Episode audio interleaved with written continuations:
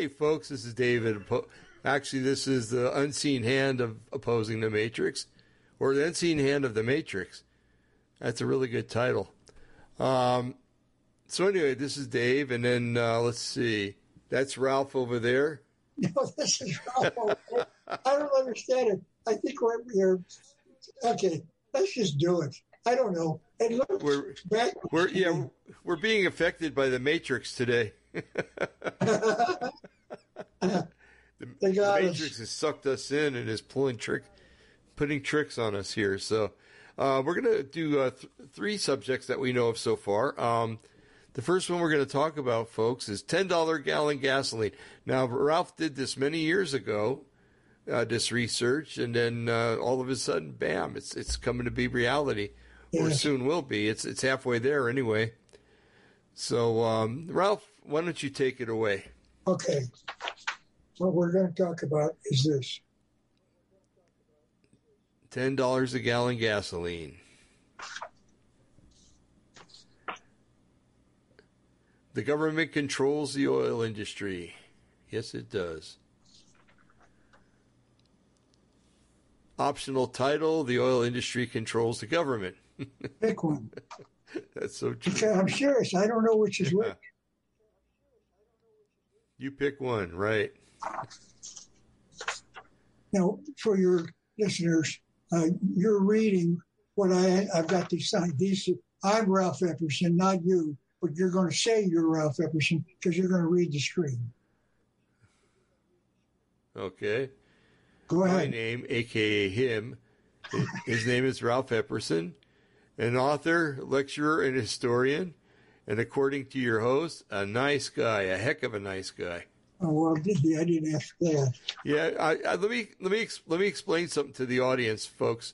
Um, there seems to be a lag in when Ralph talks and the sound actually comes across. So um, it's not your imagination, folks. It's really happening. So just work with it like I am. Okay.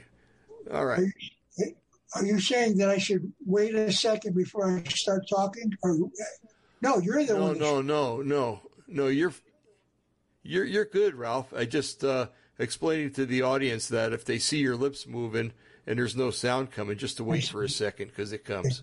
So, okay, podcast on October seventh, twenty twenty two. This is an update of the DVD produced in July of two thousand and eight, and another update on October seventh, twenty twenty two. I do this every I would like you to know that I have no. That's right. I have no staff working or assisting me, and no one is doing my research. No one is advising me. You know, David, it's interesting that on my screen the words are backwards, but that's not the case. I used to be able to read them with you, but go ahead. Go ahead. Okay. Um, I am totally responsible. I am totally responsible for collecting the information that I have gathered for the original DVD and for this podcast.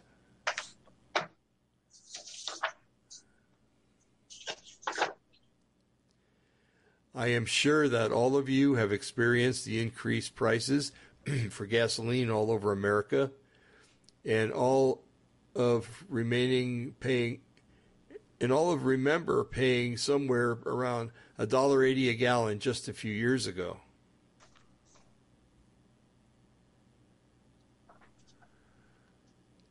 While reading through a booklet in 2008, I found a speech by John Ashbrook, a U.S. congressman from Ohio.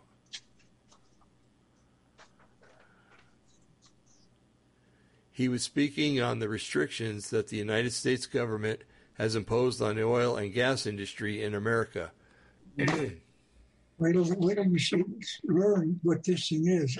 Who controls who? Okay. Um, I presume that this speech was delivered in 2008 or shortly before because it sounded like he was speaking about what was happening in America at that time in the oil and gas industry.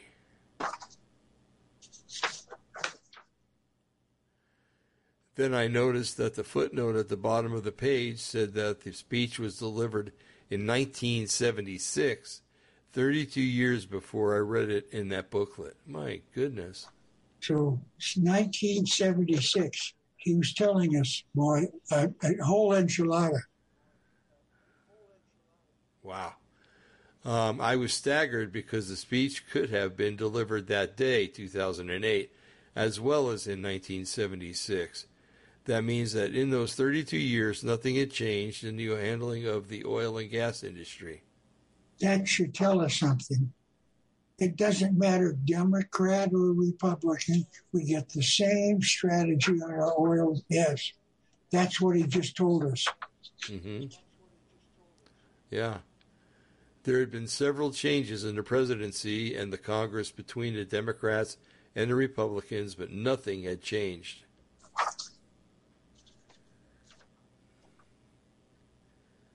That implied that there was an agreement between the two parties to not alter our oil and gas strategy in this nation.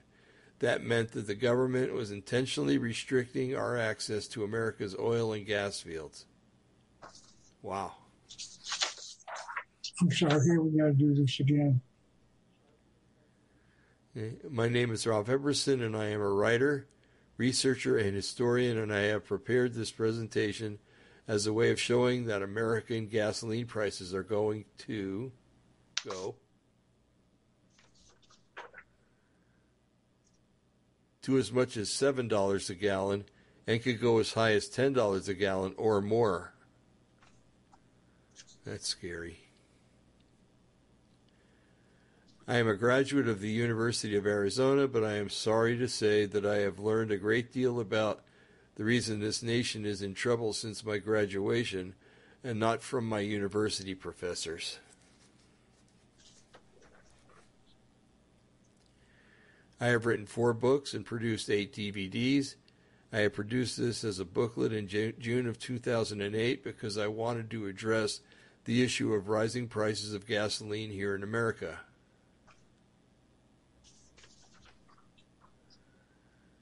I have lived in Tucson, Arizona, and it is now 2022, uh, where gasoline has not hit the high price it is in other parts of the nation.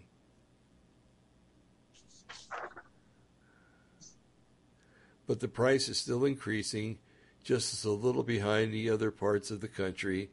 Our gas is now around three dollars and seventy cents a gallon. Really? Yeah. It's five twenty-five here.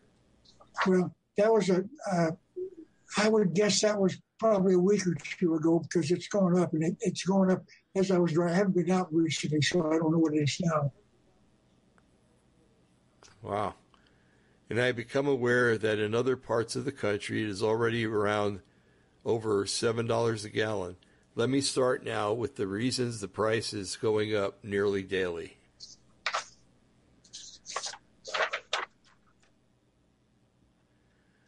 I read Congressman Ashbrook's speech with great interest and was immediately convinced that, that he, he was right.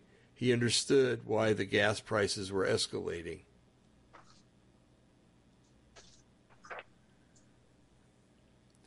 Of course, his voice was not alone.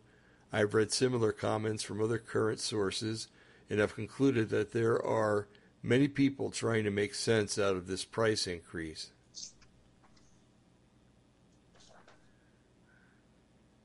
However, this congressman was very explicit. He was blaming the federal government for producing the high price of gasoline.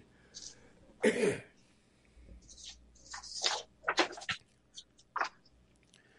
congressman explained that the federal government had, number one, banned offshore drilling for oil.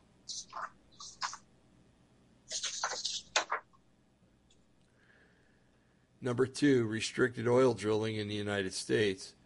Number three, limited the building of new refineries that had that the industry could build in the United States, and number four, limited the amount of oil that they could refine in their existing refineries. It doesn't sound like the free enterprise system is uh, the oil industry is in the free enterprise system, does it? No, it doesn't at all.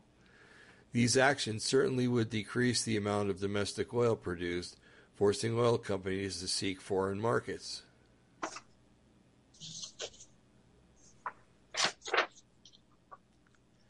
The Congress has made other comments about how the federal government was limiting the produ- production of domestic oil, but these were the essential points of what he was saying.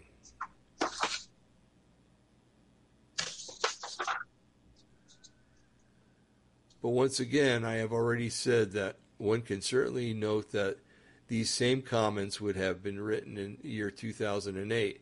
That means that for 32 years, nothing had changed.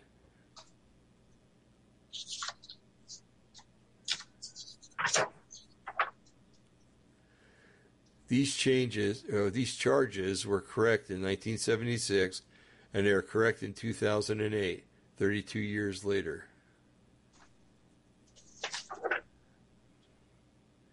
Now I'd like to tell you that America has huge quantities of oil not yet drilled.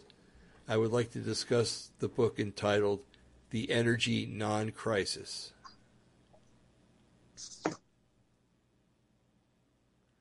There it is, the book. Uh, updated and enlarged The Energy Non Crisis. Well, you, uh, Lindsey, yeah, Lindsey Williams is the uh, the author.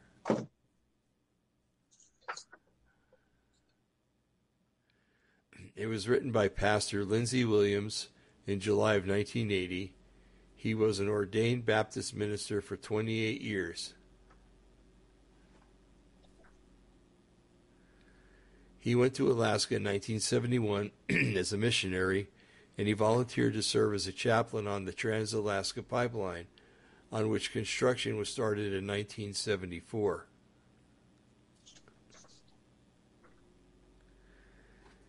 He wrote a book that he traveled with the tent cities that were being moved as the pipeline extended farther away from their original starting site.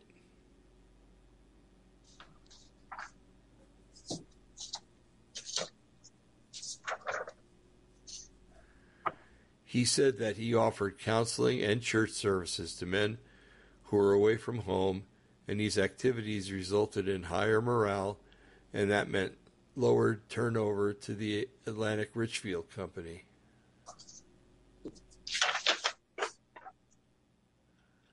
the executives of the company, who had the responsibility of developing the pipeline, heard of the good work that the pastor of the pastor and they afforded him executive status. Wow.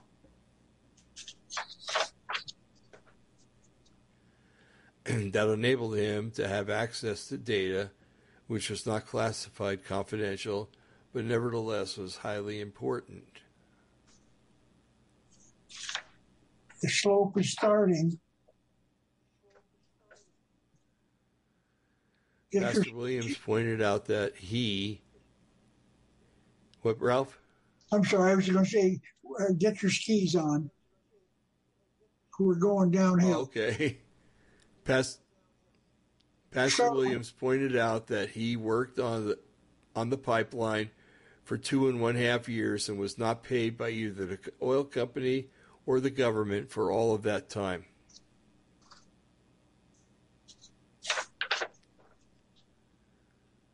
He wrote, there is no true energy crisis.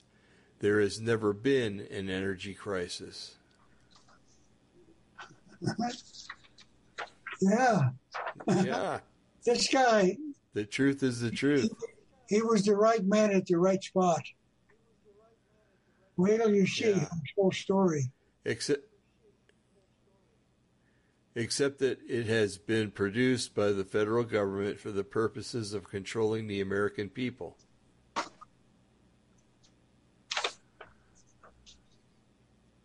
Later on, he started the explana- he sta- started the explanation as to why he believes that with these words, he tells of a couple of days when he saw the power of this federal control firsthand.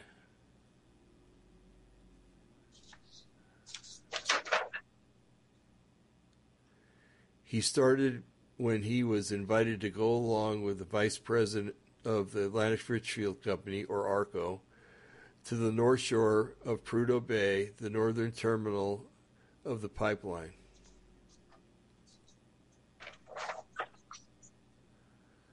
The vice president told him that if the oil rig on Gull Island, a small island about five miles offshore, would burn, meaning they burned the first display of oil.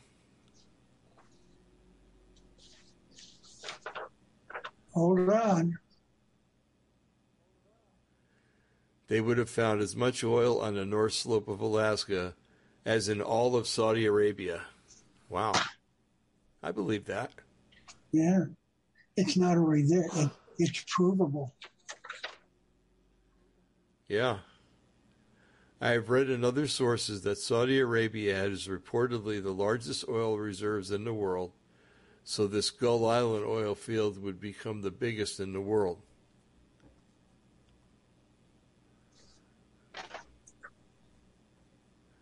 In fact, there's enough gas on the north slope to provide the United the entire United States for the next 200 years. Wow. How, long? How long is it going to last? 200 years. 200 years. And when the Gull Island oil rig burned, the ARCO executive was jubilant. He said, America has just become energy independent, meaning that our nation would no longer be dependent on foreign sources for our oil.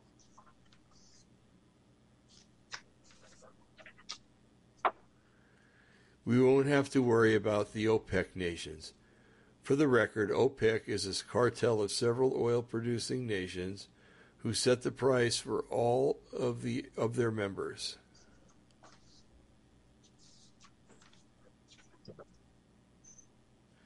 Lindsey wrote that a few days later, he received a phone call and a request from the ARCO executive to return to his office. So he drove there, and the ARCO man told him. Hold on. the federal government had just ordered ARCO to seal the documents and cap the well. Oh, man. so much for free enterprise, huh? Yes. and and not release the information about the Gull Island fine. And Arco did as the government insisted.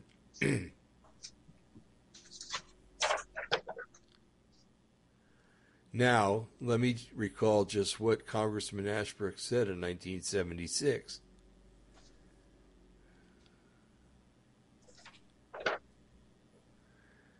The federal government has banned offshore drilling, and Lindsey Williams just confirmed it.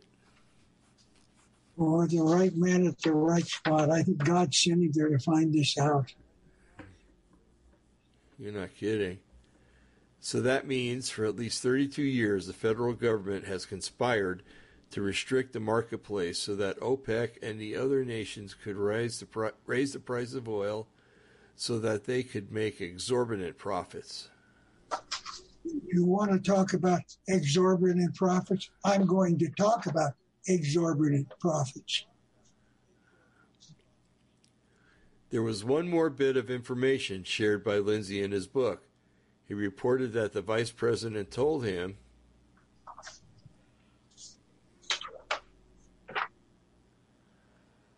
There were many, many dozens of pools of oil all over the north slope of Alaska, each equal to the size or larger than the Gull Island find. Later in his book, the pastor says that the vice president told him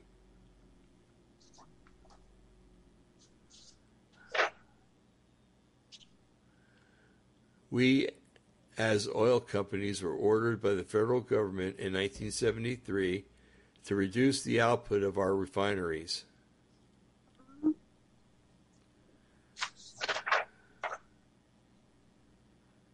This once again confirms, in part, that Congressman John Ashbrook said in 1976 about the government's interference with the refineries of the oil companies.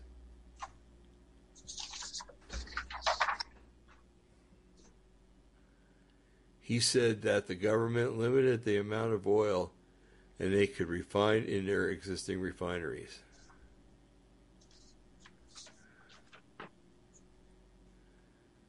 But turning back to the North Slope, one can only one can only imagine just how much oil is underground in this area. But there, but at the very least, it is large or larger than the oil reserves in Saudi Arabia.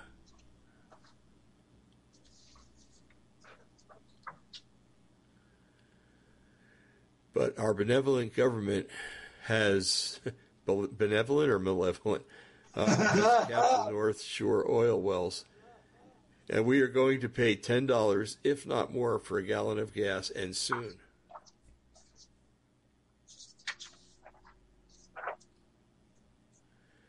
And we can see it here in 2022 all over America. I would like to speak about my personal involvement with Congressman John Ashbrook.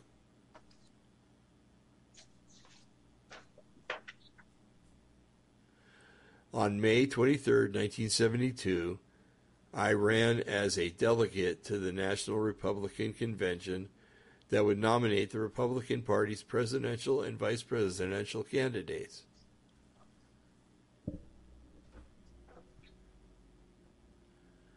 This is my appeal that was printed on uh, in the official voters pamphlet for the state of Oregon.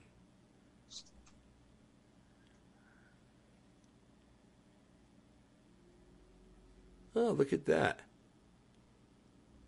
Son of a gun, Ralph. I was offering myself as a candidate to go to the convention and cast my votes for John Ashbrook. But of course, and so you could vote for me, and if I was one of them, I'd be one of the delegates on the floor. And then when they say the proud state of Arizona cast 17 votes, one of which is Ralph Epperson. that's what it is. And I talked, wow. I gave a quote, that's me with my hair in 1972.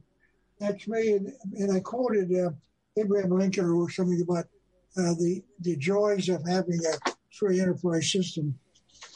And I, okay, wow. I'll, I'll tell you about my results.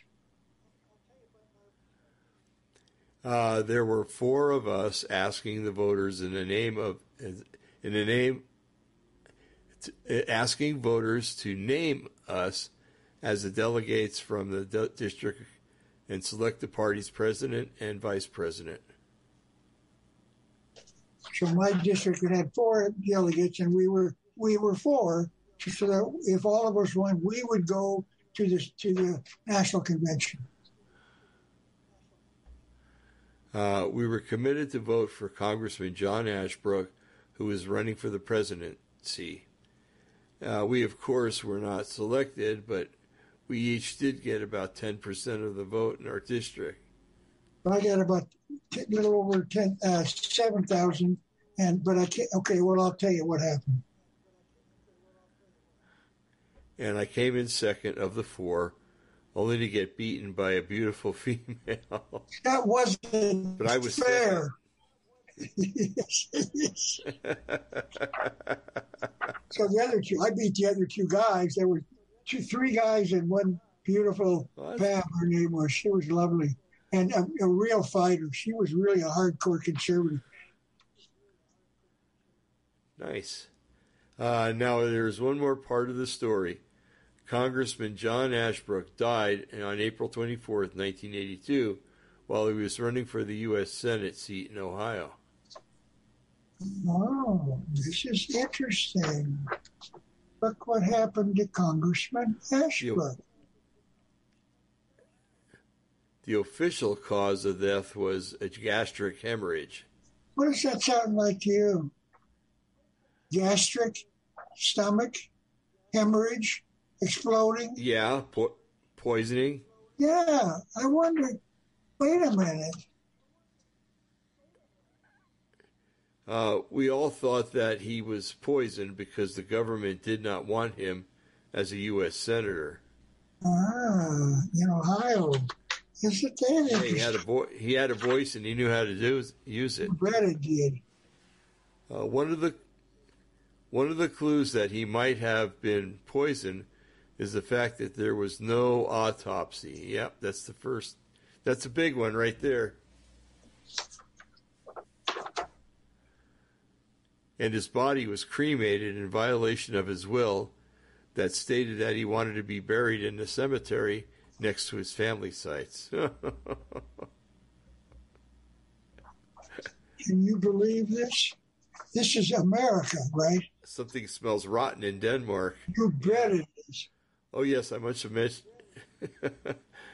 oh yes, I must mention that he was a 1952 graduate of Harvard University. You see, one of their graduates figured it out and got his diploma anyway.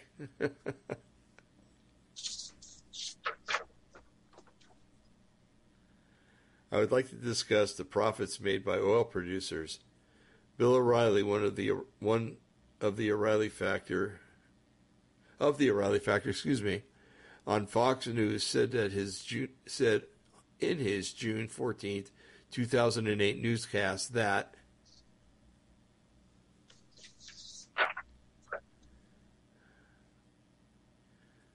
it cost Saudi Arabia about $2 to market each barrel of oil.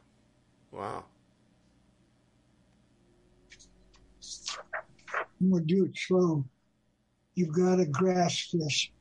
Then, then he pointed out that this was when the barrel price was $138 so it cost them $2 to produce a barrel of oil and then sell it for $138. Boy, that's one heck of a profit. I'm told that department stores make 10% of their on their sales and they make it during Christmas time. I learned that in business college. Right. Here you go. Hmm. Well, see how much of a profit that is that results in a 6800 6800% profit that's not too shabby no it isn't this is preposterous one last story before i conclude this presentation i want to go back to a day in 2020 where in tucson arizona president donald trump had made America Energy Independent.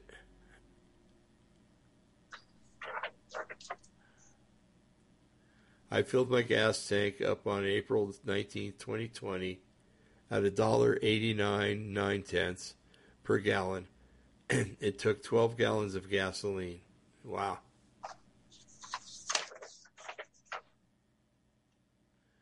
So it cost me $22.79 for a fill up in 2020.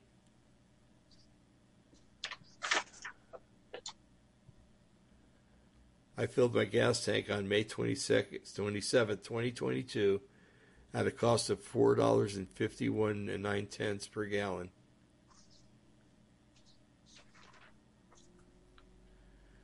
It took 12 gallons of gasoline, so it cost me $58.62 for my fill up. So it cost so it cost me 35 and $35.83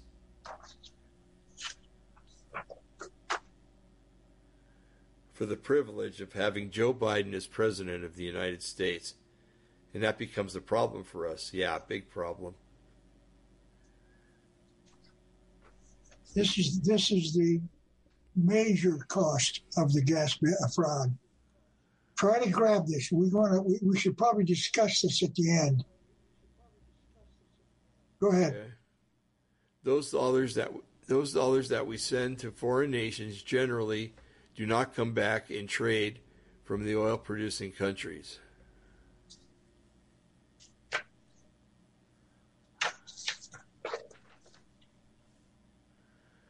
So the money we send to them in what the economists call a trade deficit, we buy from them, but they do not buy from us.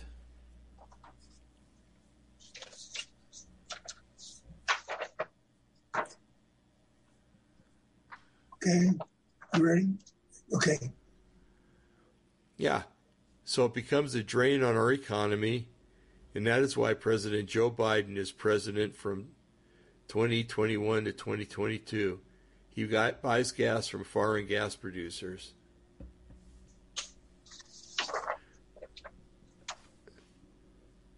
See you in the gas lines. And so it ends.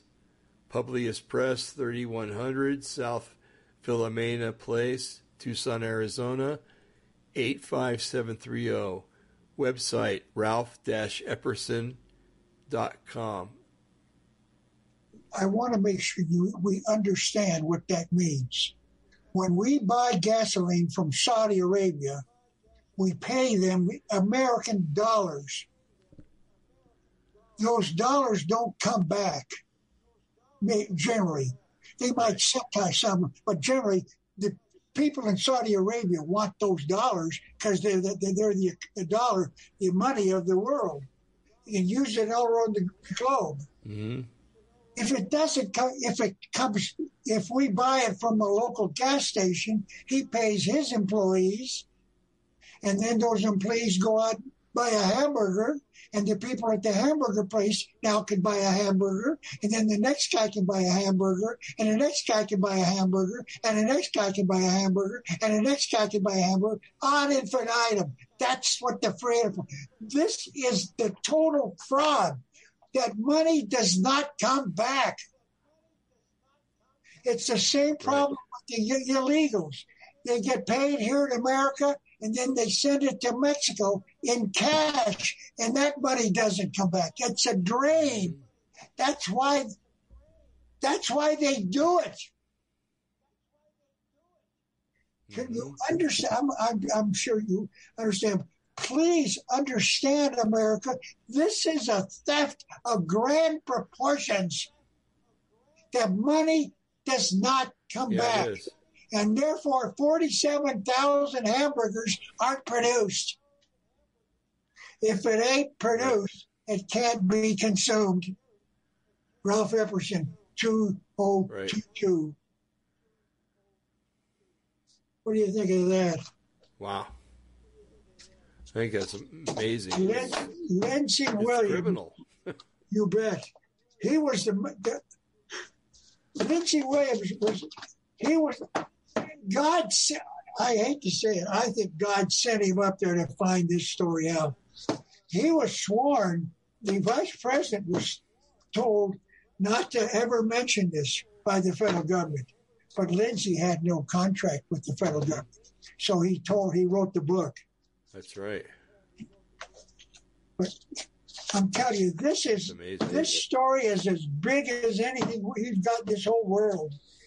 It's a constant. In other words, we got to dig into our pockets and find new money to buy the gasoline so they can keep it and not send it back. And then we got to find more dollars. Right. And uh, the American people don't understand that. Or, or they got to print more dollars, which puts us into yes. more of a deficit. and that causes inflation. Yeah. Can you see this? Right. It's a never ending spiral. It's a vicious circle. And the American people yeah. don't want to hear it. They don't want to think. Uh-uh. I've done this thing on Facebook probably every month, once a month. Talk about discretionary and non-discretionary spending, and then they'll talk about gas prices going up. And when the money doesn't come back, you got to reach in the pocket for the money you were going to buy your your uh, dinner with. Uh, you got to give that to the gas this is a, a monster. Okay, now we talked about Barack Obama. Is that what you want to do next? Was it Barack or Walt Disney? Um, I thought we were doing Disney next. Okay, great. Disney next. Okay. I want to thank you, Ralph, because I get one heck of an education when you talk. Well, David, I hate to say that. That's why I do it. People don't. People don't understand. Yeah one of the most common complaints are, why are you doing this? You're not having an effect. People don't want to. Li- My next door neighbor, I gave him a DVD. He wanted to know why the gas prices were so high. So I gave him this DVD to watch. And it's been four months. He won't talk to me. Mm-hmm. Huh. Oh, well. okay, November the 23rd of 2013 the, this is just a note. that I didn't get a chance to type. The Disney Channel has a cartoon male character wearing a stylized fez, complete with a black tassel, like when we graduated high school. They put the tassel and move it. Uh-huh. That means that he's a member of the Shrine, which is a Masonic lodge, and it's a Disney Channel uh, movie. And the car that he drives has a Shriner bobblehead on the on the front of the car as he's driving. This character. Really? Yeah. Wait till we see. Okay, let's figure out some things. I think I'm, I think we've already done this, but let's do it again again for your listeners. Now let's look at the two words, four four words. What do you see that's common? Uh-uh. Both of them have six letters Mickey Mouse, five. Master Mason. So that's why he named him Mickey right. Mouse because he's got he's a master mason. Now, if you spell it out this way, mm-hmm. okay, right. vertical, one on top of the other. This is what you get when you put the M's together. Mm-hmm. M for Mickey, M for Master, etc. But when you turn it sideways, 33. Oh, design. The highest Masonic order. Is that a coincidence? No, I think it's purposeful. okay, let's look at his signature. That's the way the whole system uses as Walt Sigmund. It's very stylized, but you can read it. But it's got, you know, circles and flashy. And so let's look at it again and see if we can see something in that. Read the blue, David. Six, six, six. Yeah, uh, look at that. The number of the beast. And it, yeah. It's in his signature. What does that tell you? It That's is. his signature. I go. I watch that mm-hmm. that program on uh, in Las Vegas. Uh, the guy that uh, whatever Pawn Stars or something, and they sell uh, they sell Walt oh, Disney. Oh yeah, yeah. Paraphernalia, and that's the signature. Everything. Six mm-hmm. six six. It's concealed, which means he's telling those initiates he's one of them. Right. Now let's look at this. Wow. Mickey, okay. What you see, Mickey? I can't. Yeah, okay.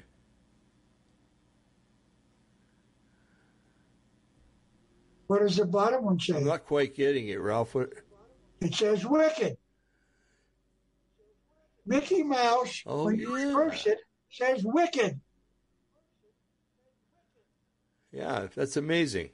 Yes, that's a coincidence, isn't it? Come on. It's a purposeful. You better. Yeah. I think we discussed this once before, but I'll use it again. This is, I, I like to joke that I say, when I go out for buying a, a prop to use in my work, I find the finest ones I can and elaborate and work and beautiful. And, and this was a, this was a, uh, a table, uh, a plastic napkin to put your drink on when you're drinking. You know, so this was at Burger King. And who's that? Scrooge McDuck, right? Well, right. Right. And there's three little nephews. There's one over there, and then this one and that one. Now, what's yeah, that? Cut off, cut off. What's he doing? What is uh, Scrooge McDuck skiing on? Gold coins, right? And that's, that's a right, vault. Huh? He's got a vault in there.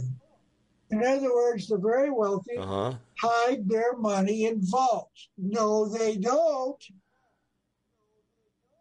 This is intended to make us feel they're greedy. No, Scrooge McDuck, mm-hmm. I do it, but 90% of the, the wealthy people turn that money into jobs businesses, highways, or whatever work to make a profit. Uh-huh. This is what we're supposed to believe.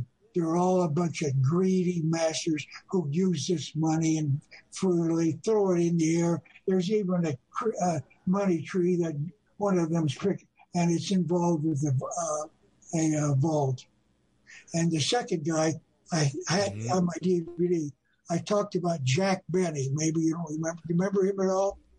Jack Benny. Sure, yeah, the violin player, comedian. Yeah, right. But he was first all a vaudevillian. Then he got into the radio business, and then became a TV star, and finished, I think, with TV when he turned old. So Jack Benny used to was called uh-huh. Screw uh, uh, Taiwan, and he, he worried about right. keep you know uh, the Foster Brooks did a, um, uh, a roast of Jack Benny, and he got a Foster Brooks grabbed a thing that is special that no one else has done. He's drunk and he's oh, so I'm Jack Benny's accountant, and I've got his uh, tax return right here in front, and I'm going to read it from the top line. It says top line income. Yes, uh, Jack Benny earned a million dollars last year in, salary and and uh, concerts and uh, uh TV shows, and then thirty-six dollars from collecting bottles around the neighborhood. So that's it. It's tight, tight. Jack Benny, always concerned about money.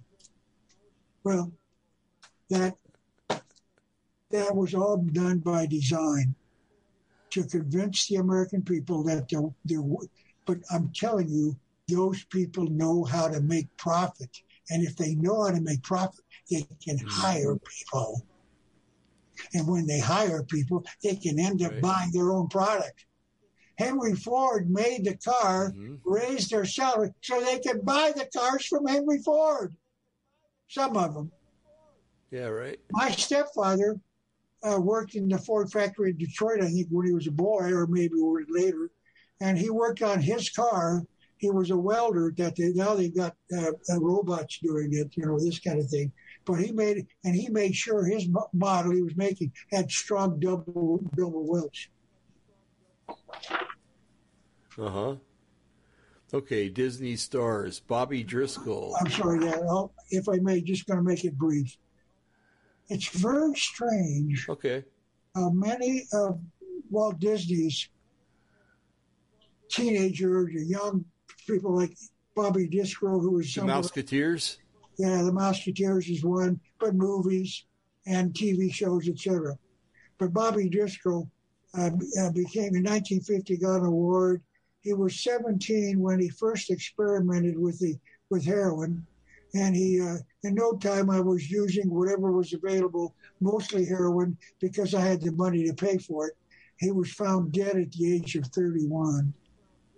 Disney had oh, an effect on Bobby Driscoll. I remember Bobby Driscoll, a young man, maybe not.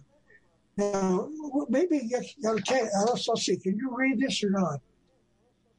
The yellow. Uh, yeah, it's uh, got J- Johnny Crawford, uh, another original Mouseketeer, had no qualms about taking all the all no, about. And by the way, I'm jumping over words. Off. Okay, so when you don't see the the yellow, skip over it. Okay, go back. Right. Okay. Uh, another no Mouseketeer. We're talking about Johnny Crawford. He had no qualms uh, taking it all off in front of camera in a 1973 quasi porn flick, The Naked Ape, produced by uh, Hugh Hefner, figures and co-starring Victoria Principal, and jumped down as the first man to be to appear 100% buck naked in Playboy magazine. At Disney. He's turning out perverts, and I'm going to show you how I can prove yeah. it. There's a bunch get groomed to do this. What's that? Hmm. I didn't. They all get groomed. Uh, yeah. Yeah. Yeah, groomed. Yeah. Okay, Lindsay Lohan, uh, once uh, one of the brightest stars ever to come out of the Disney roster. Okay, Lindsay Lohan was has spent much of the past decade in and out of jail. Uh, move it over, Ralph. Okay. Uh, jail, rehab, and bad movies. Yeah. So in other words, you could, oh, God, that you work for Disney. The guy that's so pure and so nice and such a loving. Here's a good example. Yeah, right. Oh, Miley Cyrus? Jeez. Uh, let's see. We know that we have seen Miley Cyrus pose topless for. Uh, oh, okay, there you go. Uh, Terry Richardson. they're not pure. You certainly can't say all of them are, but let me tell you about something that I found out from a personal story.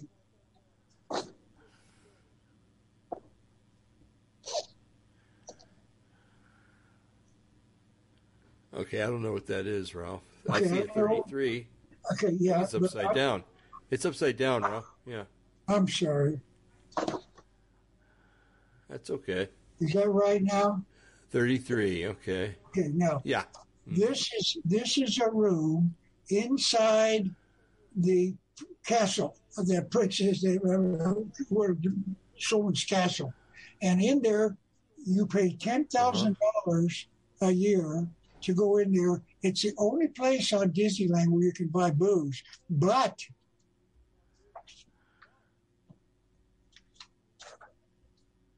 a woman that I know, a, a young girl, her father was an executive for a major corporation, so he could pay it. And he went and took the young girl. And she gave me this. That's a matchbook. Was that a matchbook cover? Yeah, okay. right. And then wherever that is. Wow. Oh, that's a symbol. Okay. Huh. he brought these things with with. I've got about six. Now let me tell you what happened.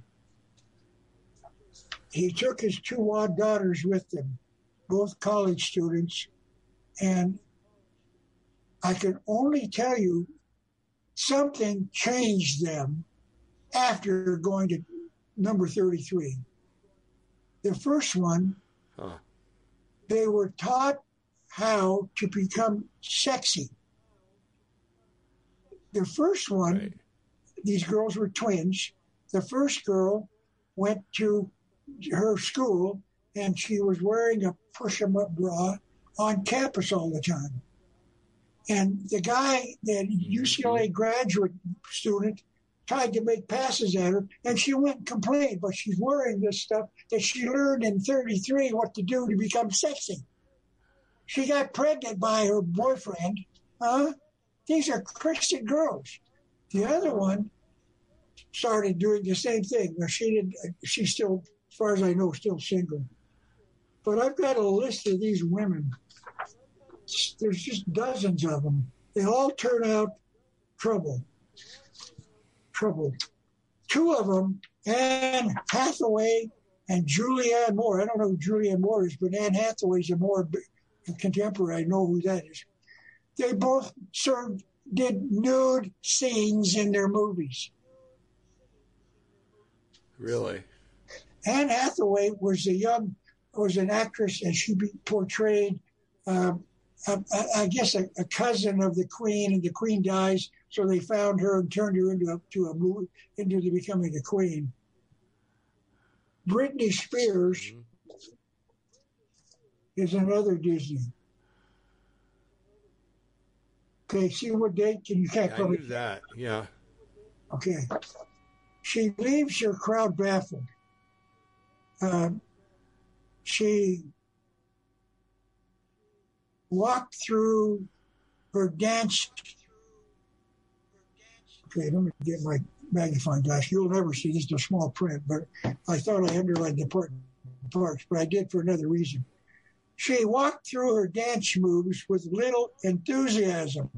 It appeared she had forgotten the art of lip syncing and she looked embarrassingly out of shape. Now, uh, Justin Timberlake uh, at the MTV Honors won major awards.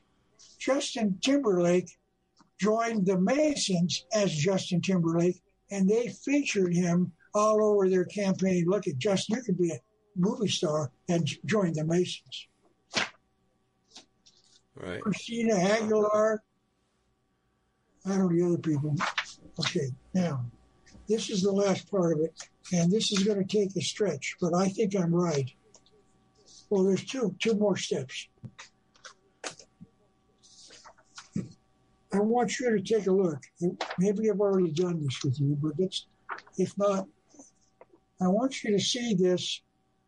This is a stone statue that's hundreds or thousands of years old. It's Aztec or whatever. And let's look at it. Yes, yeah, Mesoamerican.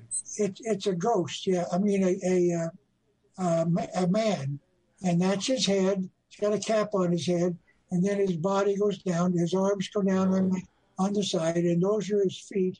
And there's two feet. Now, when I saw this picture, right. let me describe what it is.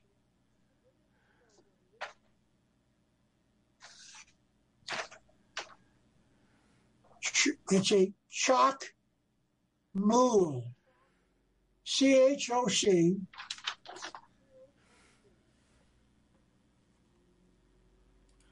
Yeah. Given to the pre-Columbian Mesoamerican stone stone statue. Okay. They place. They kill their victim, generally the enemy, cut out his heart, and they place mm-hmm. the heart in the man's lap because that's a flat oh, spot. Okay. Uh-huh. So that's his. This is a, an Indian fighter. There's his head. There's his arms and his body, and he's sitting on the ground, leaning back a little bit, and his two legs and his two feet. Now, as soon as I saw that, huh. now this is me. You don't maybe don't see it.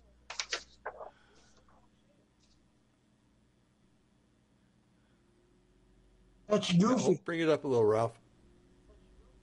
Right? Goofy. There's the hat. There's right. the big eyes. There's the big nose, the two teeth, and the two feet.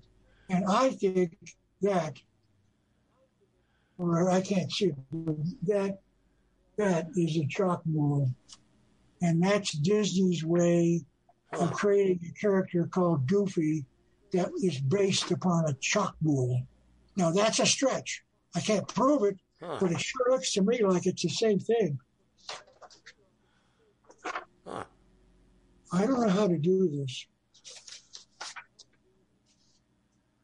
Uh, I have to put this like this.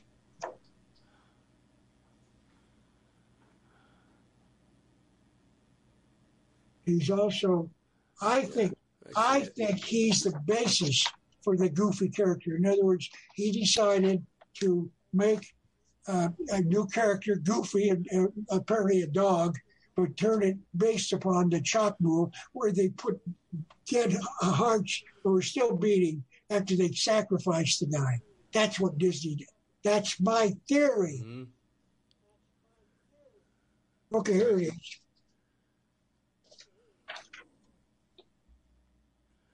The Chacmool depicts a human figure in a position reclining with the head up and and turned to one side. His head is to the left, and he is wearing a cap. His uh, arms vertically down to the ground, and his two knees are drawn up so that his feet are also vertical.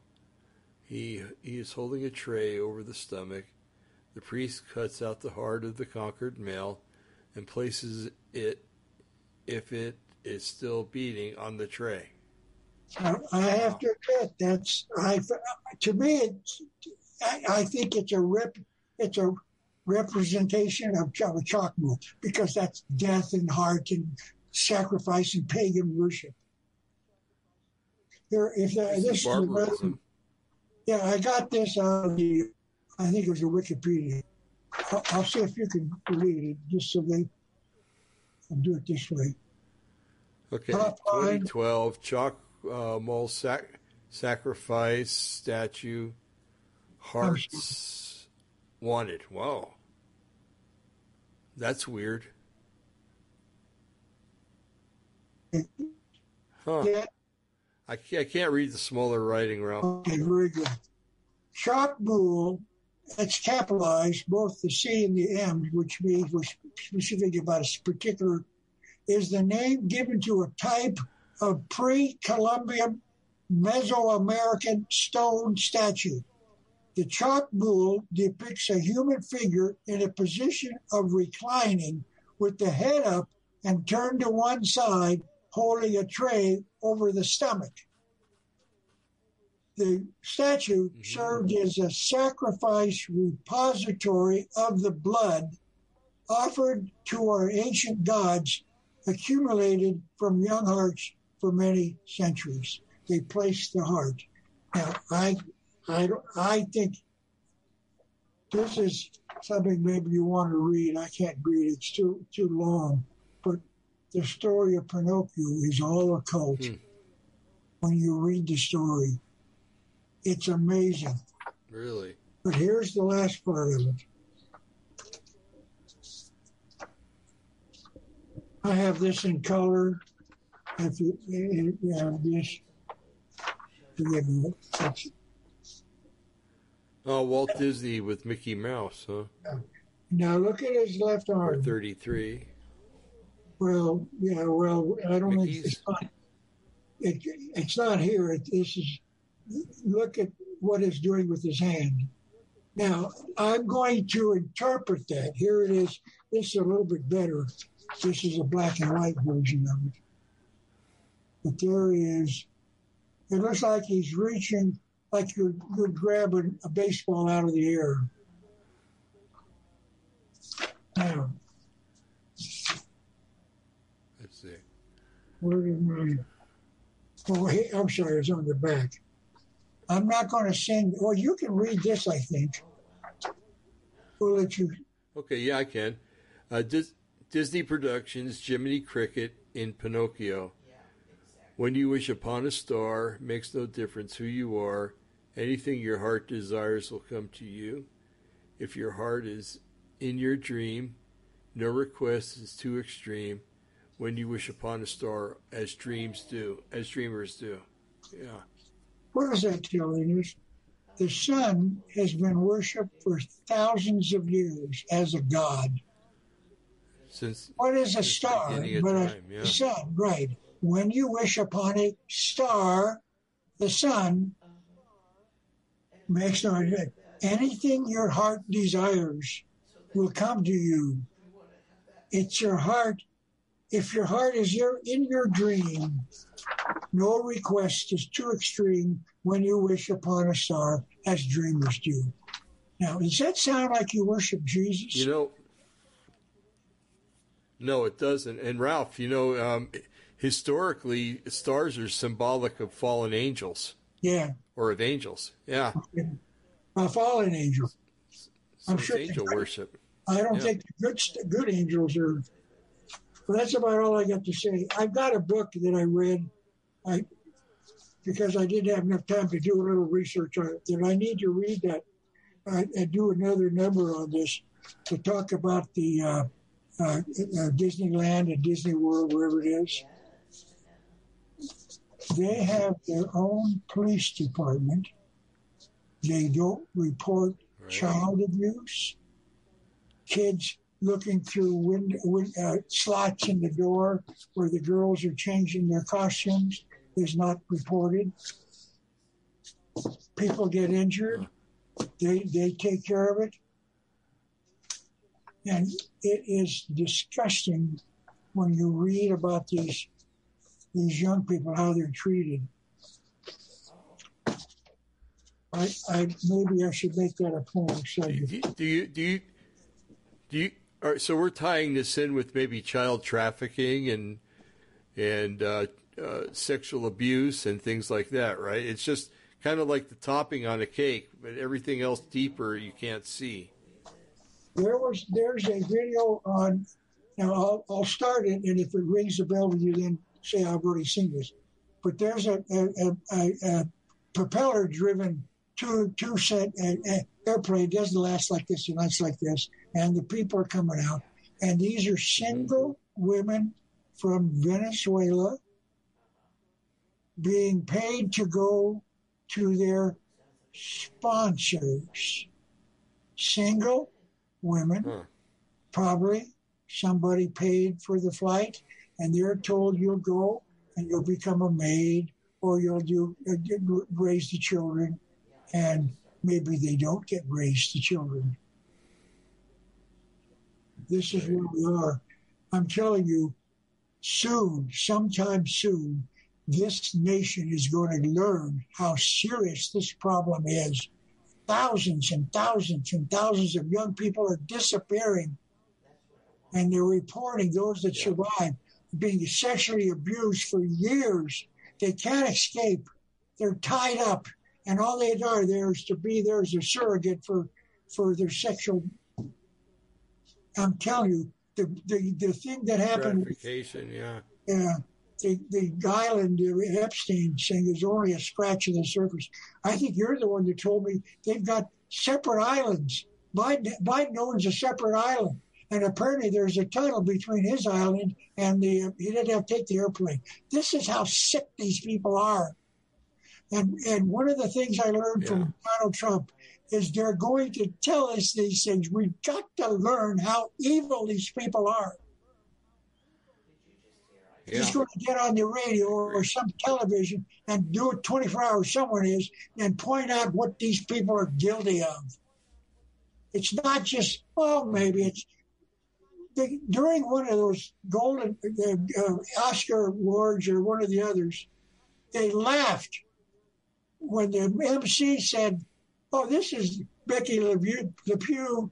Uh, she's one of the people who escaped uh, uh Jeff, uh, whatever Epstein." The producer that has the casting couch. You don't go to work with him without getting on the casting couch. And they laughed and thought it was humorous. That means they know about it. It's a casting couch. If you're going to be a star, you got to put up with this. And you'll just go to this one man and you'll and then put you out and and they laughed as if it's funny. Mm-hmm. Mm-hmm. This There's is one guy, um, Ralph there was one guy that got up there um, during one of those awards. I think it was the Academy Awards, and he basically called them a bunch of sick bastards, and yes. said that you know that they were responsible for for a lot of stuff that goes down, and and uh, it wasn't well taken. Yes. Well, they were sitting there saying, "Oh my God, we didn't know they were going to do this. You can't tell say those things about me." I'm telling you, that's how sick this mm-hmm. nation is. Mm-hmm. And we're not going to know about it until Donald Trump brings it out and makes it public. We've got to learn how evil exactly. these people are. Mm-hmm. Now, what's right. next? What are we going to do next? Oh, it's a three o'clock. Uh, let's see. It's three three thirteen right now, Ralph. So yes. Well, he could. What do you have that'll fit in there? How long is the Obama thing? Uh, that might not be very long. No, because we did it in about, I think, about okay. an hour. So we can do that if you wish. Okay, let me find my. So here we yeah, go. So the last, the last one we did was, the last one we did was Obama is a, uh, a Marxist communist. Yes. And this is going to be Obama is a, a Muslim. Yes. We're going to prove this from his own words, like we did with his belief about Marxism. Our president right. was a dedicated Marxist communist for eight years of our life. Oh, that's not important. Okay, here we go. Barack Obama. In, in this, the evidence that he is a Muslim.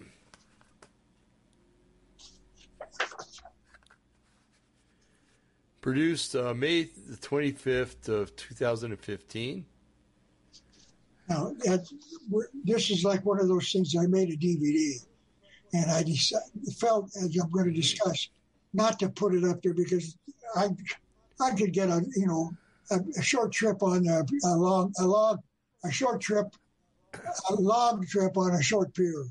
A, a long trip on a short pier. Yeah. Um, I'm a historian, lecturer, and publisher, author, and have researched the materials in my four books and 29 DVDs for over 50 years. That's as old as you are. Well, I'm, yeah, 50, exactly. I'm 53 as you are, too. I would like you to know that I have no staff uh, assisting me, no researchers doing my research, no one is advising me.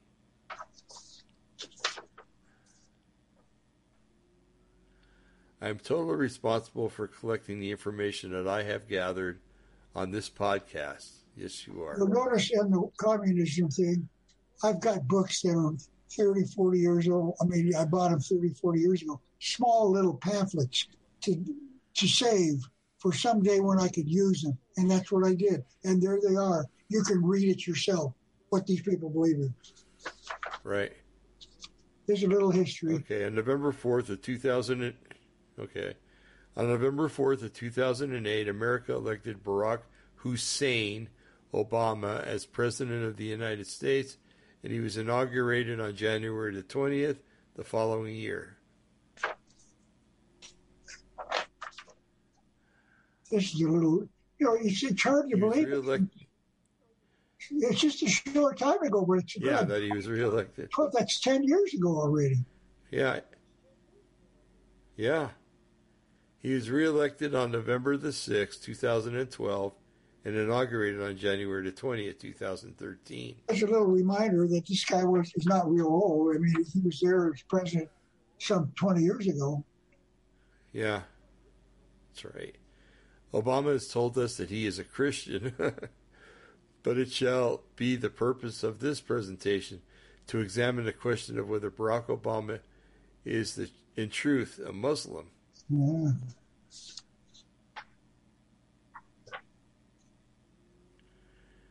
That is what Obama wrote on page 223 in his second book published in 2006 entitled Audacity of Hope.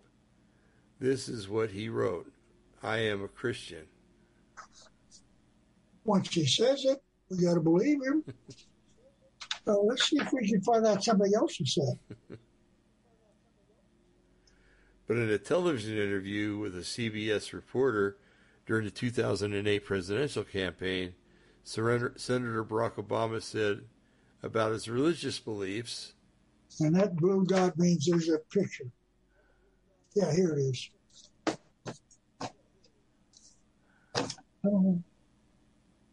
I guess I don't have my Audacity. I've got the Audacity book. I couldn't find it or whatever. I've got books scattered still around the house. Okay, here's what we're talking about. This is Barack Obama being interviewed on, I think that's during, he's on 60 Minutes. So Barack Obama is being interviewed by uh-huh. this guy 60 Minutes. Uh, Barack Obama says, you're absolutely right that John McCain has not talked about my Muslim faith. Huh? Senator McCain was the Republican running against. what did he say? What okay. faith? John McCain. No. John McCain has not talked about my my Muslim faith. I just slipped out. I'm yeah. really Christian.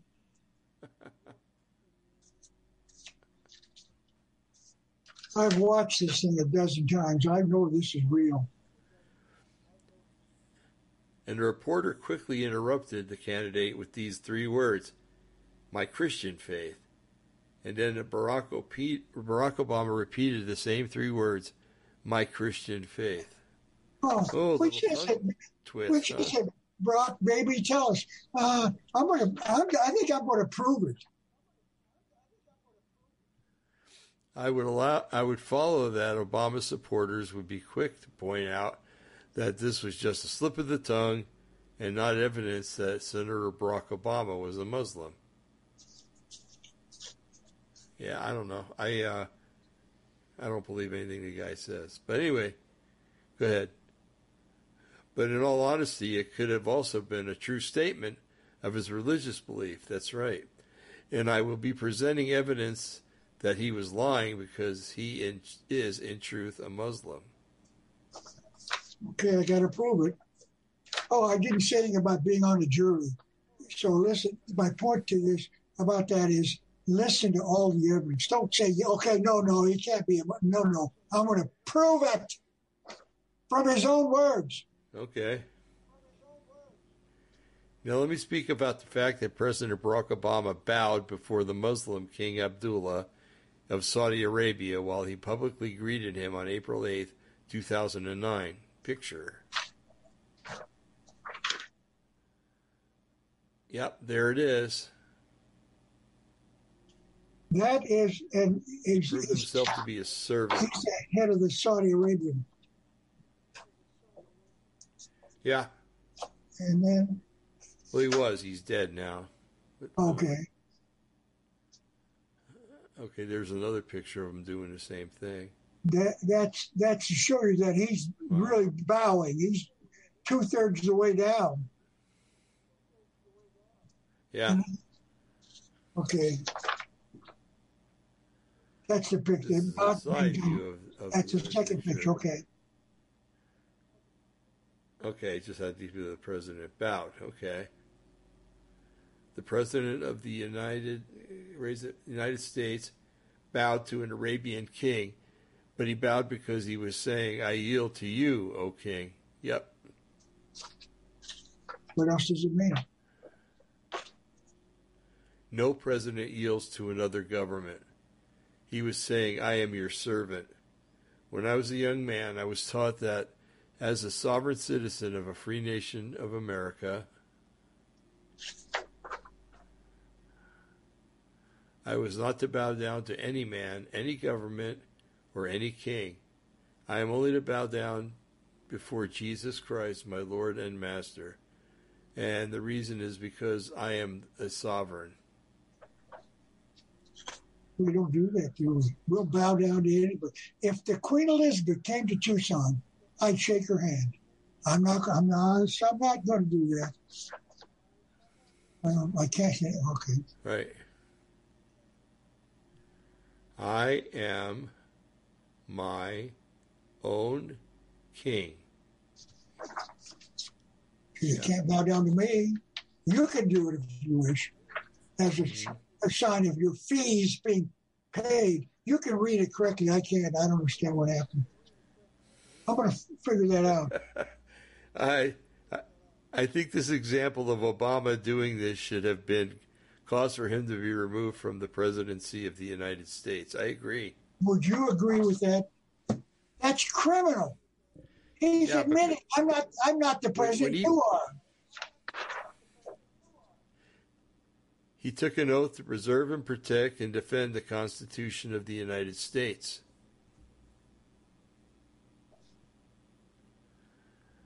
But there is a great deal of evidence that he is indeed a Muslim by faith, and he shall be the subject of this presentation.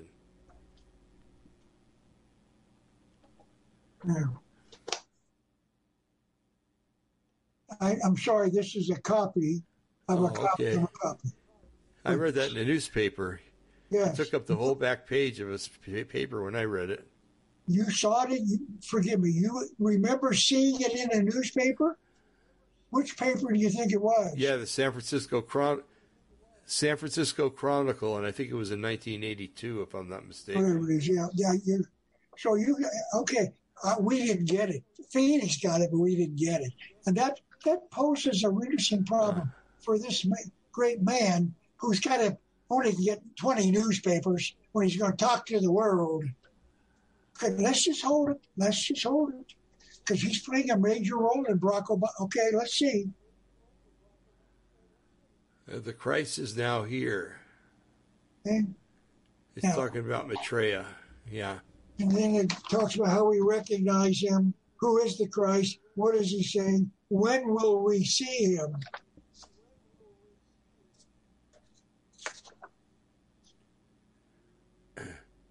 This is a photocopy of a full page ad that appeared in the Arizona Republic, the newspaper in Phoenix, Arizona, and in over 20 newspapers all around the world on April the 25th, 1982. It was 1982, yeah.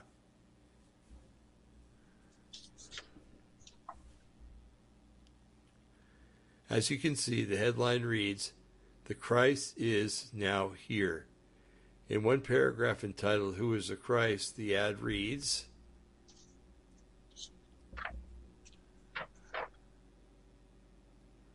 Throughout history, humanity's evolution has been guided by a group of enlightened men. All at the center of the spiritual hierarchy stands the world teacher, Lord Maitreya, known as to Christians as the Christ.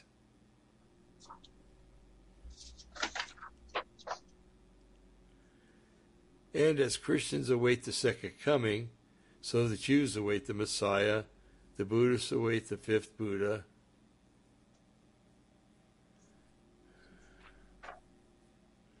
The Muslims await the Imam Mahdi, and the Hindus await Krishna. These are all names for one individual.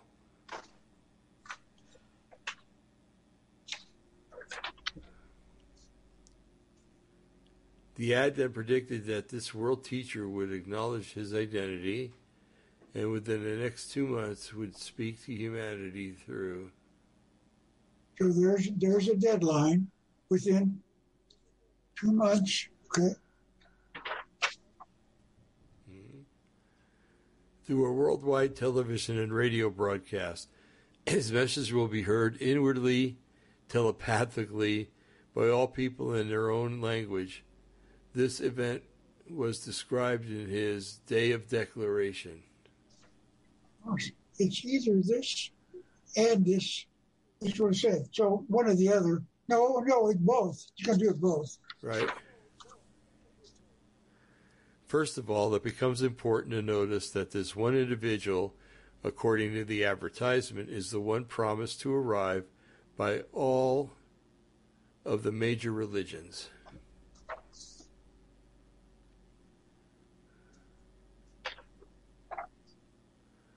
In other words, if you're a Christian, a Jew, a Buddhist, a Hindu, or you are a Muslim, this one individual is the promise to, to you by your faith.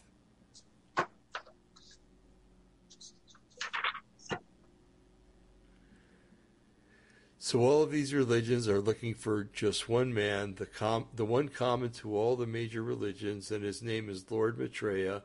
Lord Maitreya.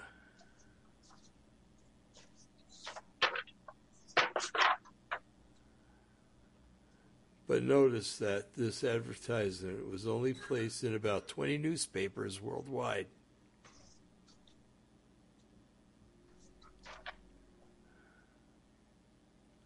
One would expect that if they wanted the world to know of a person so important to the major religions of the world, the ad would have been appeared in every newspaper in the world. Only got 20.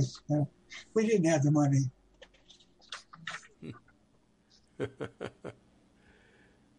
but the only readers of these 12, 20 newspapers would learn of the world's teacher's existence.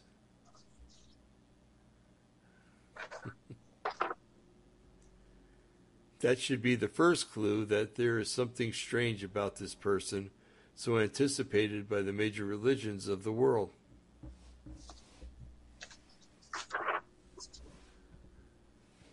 Uh, those in favor of his appearance only announced his appearance on April 25, 1982, with a full page advertisement in about 20 newspapers. This is Benjamin Creme, who has written at least two books on the support of this individual known as Lord Maitreya.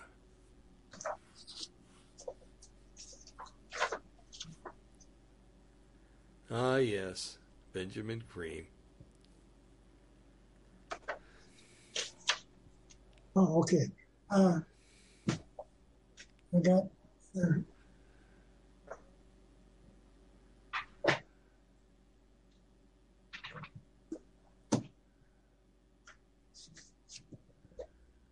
Okay. The Reappearance of the Christ and the Masters of Wisdom. It's a book. Uh, uh-huh. Benjamin Creme. Yeah. Yep. Maitreya's Mission, another book. I don't know what that's got to do with anything. Just a like fanciful. I don't know. They have weird artwork. the first one entitled The Reappearance of the Christ and the Masters of Wisdom, published in 1980, and the second was entitled Maitreya's Mission, published in 1986.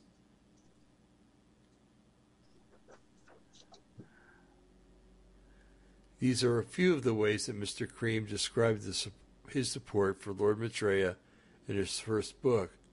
On page one, on page 14, he calls himself a disciple of Lord Maitreya.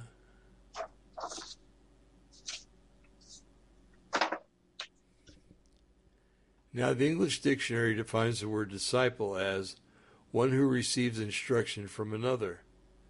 And he, and he confirmed that a little later on the same page with this statement.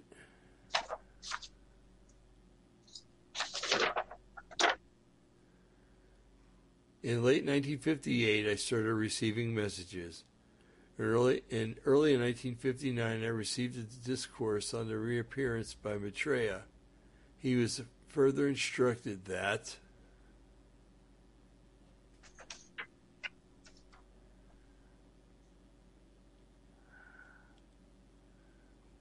the time is coming when you will be expecting it to when you will be expected to act upon it and he was instructed to, to affirm his coming.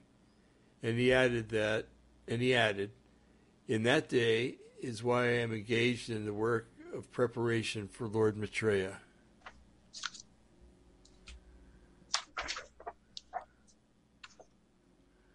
He then started on page 20, stated, or started on page 24 of his introduction chapter of this book to explain just what Lord Maitreya will bring to the world after he makes his day of declaration.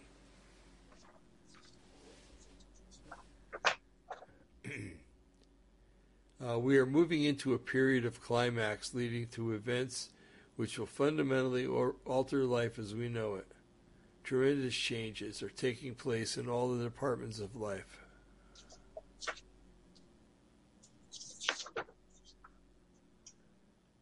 preparatory to the establishment of an entire, entire new modes of social living and relationship. And on page 79, he discusses the reorganization for, of our political, economic, and social life.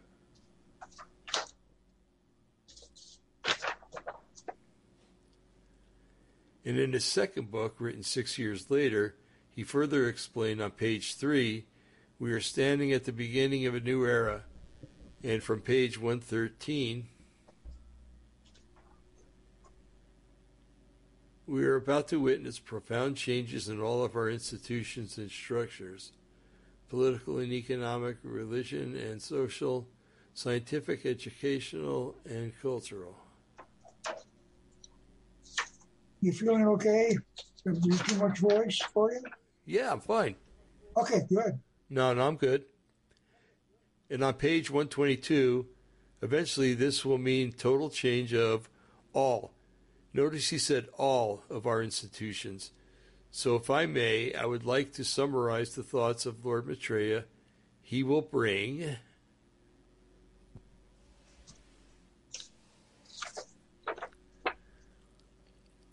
In one word, change. Ah, I know where you're going with this. Profound change of our entire civilization and the dictionary defines the word civilization as the total culture of a people.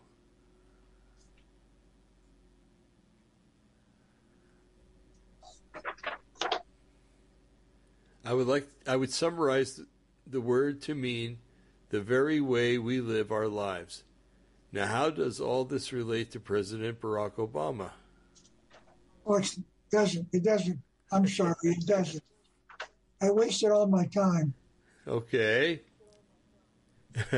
I was trying to present the evidence that Barack Obama is in truth a Muslim and such and as such could have heard about the appearance of Lord Maitreya in the year 1988 and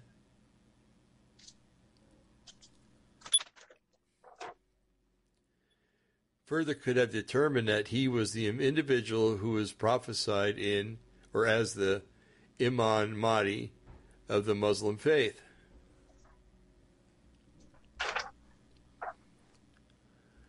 First of all, this meeting in 1988 is the only public appearance of Lord Maitreya that I can find on the internet.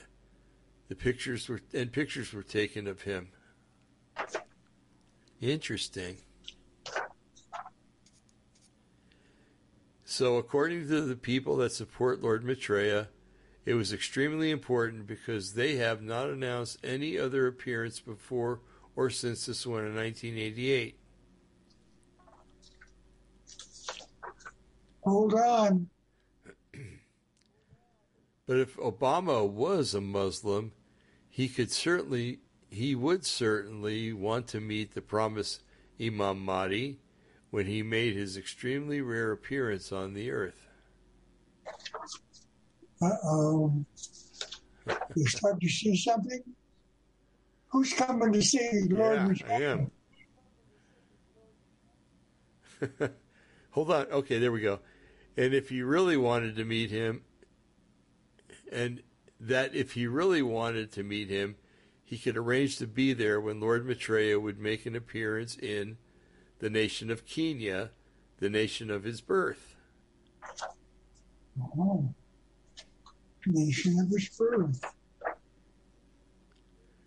Because the appearance of this world teacher was in Nairobi, the capital of Kenya, on the continent of Africa. Ah.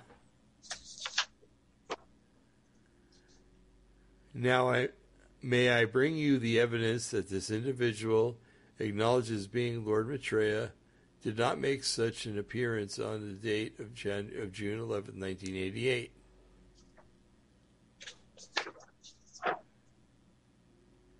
Three pictures have been made public of his appearance in Nairobi, Kenya.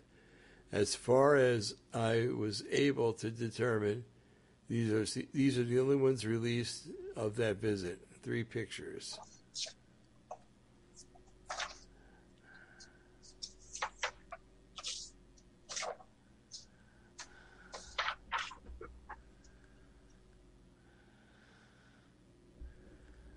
Okay. Yeah, the, there's one there. It looks like he's in with a bunch of uh, Sikhs or Hindus. Yeah. Is that well, true or what? I don't know. Okay. I, I would see it, it's hard to tell because we only see the, the faces of a few people. But that woman in the blue, right. she's in all pic, the other two pictures. She's, I would guess, be African. And I would guess, I'm guessing that uh-huh. the people that are around are from this lady. She's got, I don't know, that a, I can't remember whether there's a, she's got a cross or maybe another picture, but there's three pictures. But she's looking at the camera and they're taking pictures of Barack of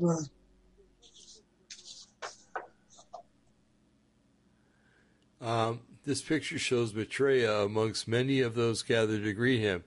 Notice that the woman in blue appears to be holding up a cross, implying that she apparently believes that Maitreya is the Christ of the Christians. Either that or she thought he was a vampire and wanted him to go away. I don't think so. Uh, secondly, notice that the man and the woman behind Maitreya do not appear to be African, possibly because they may be Hindus. If they are, they may be there because they believe that Maitreya is the promised Krishna of their faith. Okay, that makes this, sense. Let's see if this might be the second picture that shows that. That's hard. It's hard to do because I've got to talk about it. You know, like, and I want you to read it Okay, now there's this is picture number two. Now there there's a better example of the people that are there. I would dare say that there are eighty percent right. blacks in Kenya. But that right there it is Kenya. Yeah. Supposed to be Lord Maitreya. Now, how tall is he? Can you tell? I, would, I don't know. He's not more than six feet, feet tall. Maybe a little plus or minus, but he's a little taller than. Yeah. So okay, now here's the third one. This is the best of the three. The close up. That's him right there. Okay. would you say uh-huh. that Kenya or maybe someplace else? But there's the little lady. I'd say someplace else. I don't know what that okay. is. Yeah, with the cross. Is a cross? Okay. Huh. No, no, and maybe her right hand, not in her left. What's? Oh, I'm sorry. Oh, I see what you're saying. Forgive yeah. me, I only noticed one hand. She's got something in both yeah, hands, one in each hand. Okay, what? Yeah. What is what? What is she got in her left hand? It looks like the, something that's black. What could that be? Some sort of cloth or something, or what? But the other thing looks like. Uh, Actually, she's only got she's she's only got one hand up, Ralph. It's um, Maitreya has the other hand. Oh, okay, next, to her. Thank you. See, I'm looking at it backwards. It's got okay. the white white robe around it. Okay. Yeah. Now this is talking about the picture of all the people kneeling. Okay. This is a closer look at Maitreya amongst others in the attendance, many of whom are kneeling. This picture was uh, downloaded just as it appeared in Yahoo Images, meaning that it was off centered with a larger white border on one side. Okay, here's just a comment about the third picture we were looking at. This is a rather grainy close up of Maitreya and the woman in blue now holding some unknown object. Now, let me provide you with some evidence that Barack Obama could could have been in attendance that day.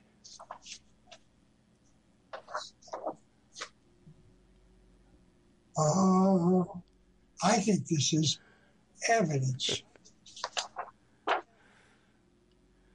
As many people know, Obama was a community organizer in Chicago, Illinois from uh, June of 1985 to May of 1988. He quit that job in May of that year.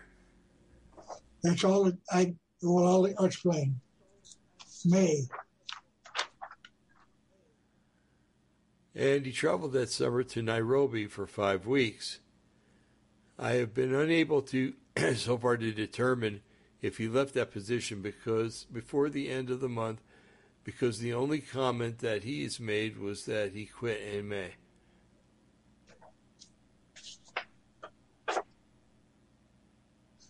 I will also assume that he left at the end of the month, the 31st of May it becomes important now to provide a few facts about Obama.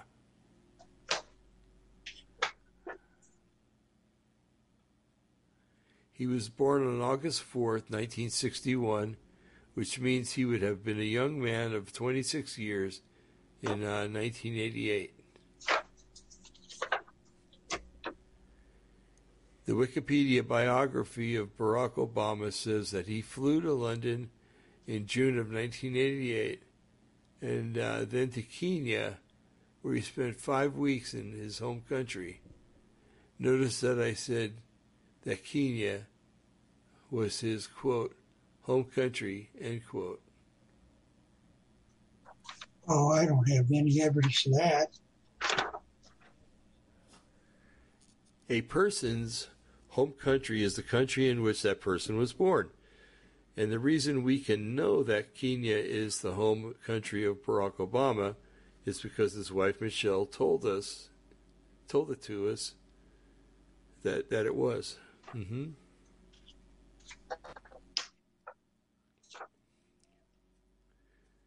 This is a direct quote from a speech she gave on April the fifth, two thousand and ten.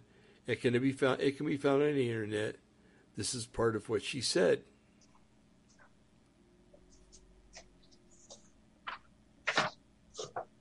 This is when she said it.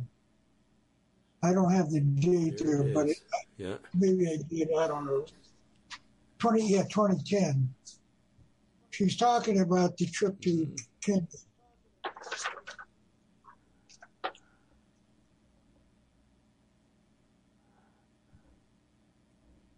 Okay. We uh, when we took our yeah when we took our trip to Africa and visited his home country in Kenya, we took and then she continued her, her thought. Wait a minute. What, what does that say? Visited his home what? country in Kenya. Do you think Michelle should know that, or which true or not? Of course. She made it up. Of course, Michael. Uh, Michelle knows that. Oh, wait, what did you say, Michael? Oh, come on, you don't believe that, do you? Yeah, sorry. uh, Michelle Obama personally admitted that her husband was born in Kenya, not Hawaii, as his supporters have said. So we're going to examine do, that. Do, do. Okay. This is a photograph taken off the internet, and it shows a large sign that he's that has been erected by the government of Kenya commemorating the birth of Barack Obama in that nation. Notice that the other language on the sign appears to be Arabic. Ooh. It is Arabic. Welcome to Kenya, birthplace of Barack Obama. They had they a talk show at the at the, about the time, this time I, I think I heard a tape of this. He interviewed the leader, the, the government in Kenya or maybe in that province about that sign. And he said, yes, we really, we, we know it's hmm. true. We were there. Oh, no, they don't get it. Right. and I do not believe it was a coincidence that Lord Maitreya made his only public appearance in the country of, known as Kenya. Huh. I would like to digress and discuss the claim that Barack Obama was not born in Kenya, because if he was in truth born in Kenya, it might mean that he might not be eligible to become president because he was not born in the United States. That's right. The Constitution of the United States lists in Section 1 of Article 2, Executive Department, that no person except a naturally born citizen of the United States shall be eligible to be for the office of president. Mm-hmm. You can be born in Kenya, you become president. Sure, you can. That's what it says, didn't it? Didn't it say that? It did say that, didn't it, David? It did not say that. Uh, it did not. Well, you, you're reading things into things you can. How do you? Where did you come up with that, David? Well, the same person that came up with fee. Uh, the two words naturally born mean that a person was born from the, at least one of his parents was a citizen of the United States, and it has been claimed that Barack was born in Kenya.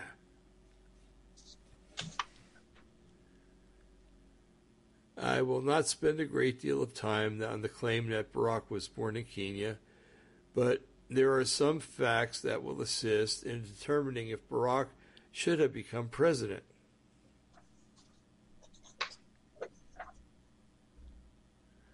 Apparently, Barack's father took his pregnant wife to Kenya, where she delivered in a hospital. Barack Obama Jr.'s grandmother, Sarah Hussein Obama, stated do, do, do. I was in the delivery room when the president was born. There were questions during his first campaign that since he was born in Kenya, he could not become president. And Barack Obama claimed that he was born in Hawaii. Pressure was put on Barack and his campaign staff to produce a birth certificate of his birth in Honolulu, Hawaii. Sometime, sometime later, one was produced. Sheriff Joe Arpaio of Maricopa County, Arizona, took the challenge and created a commission of computer experts to look at the certificate to see if it was legitimate. Okay, now. Here it is. Well, no, I'll, I'll do it in sequence. Of course, his actions stirred up the huge objection from Obama's supporters.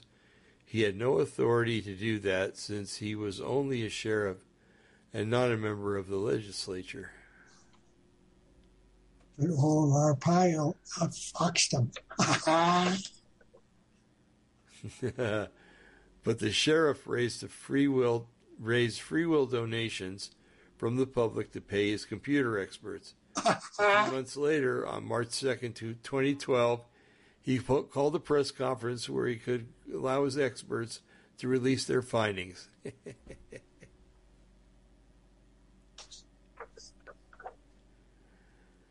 My morning newspaper had an article on the conference, and the headline read Arpaio Obama's birth certificate was doctored.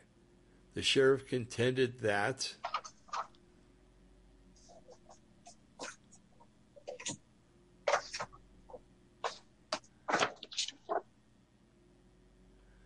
Arpaio's Obama birth certificate was doctored. It's a newspaper article.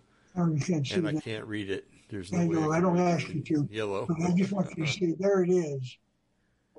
Arpaio outfoxed him. But he, of course, the world listened and hmm decided Obama. Uh, Right. forgive me. I'm gonna, you're going to have to trust me. Uh, if you want, I'll make a copy of this for you to read. But I've only got four little yellow spots. Yeah. Okay. Arpa- Arpaio charged the birth certificate Obama says proves he was a U.S. citizen is a fraud, contending a forensic examination of the electronic document posted last year by the White House proves that it was not simply scanned into a file, but actually put together in several pieces.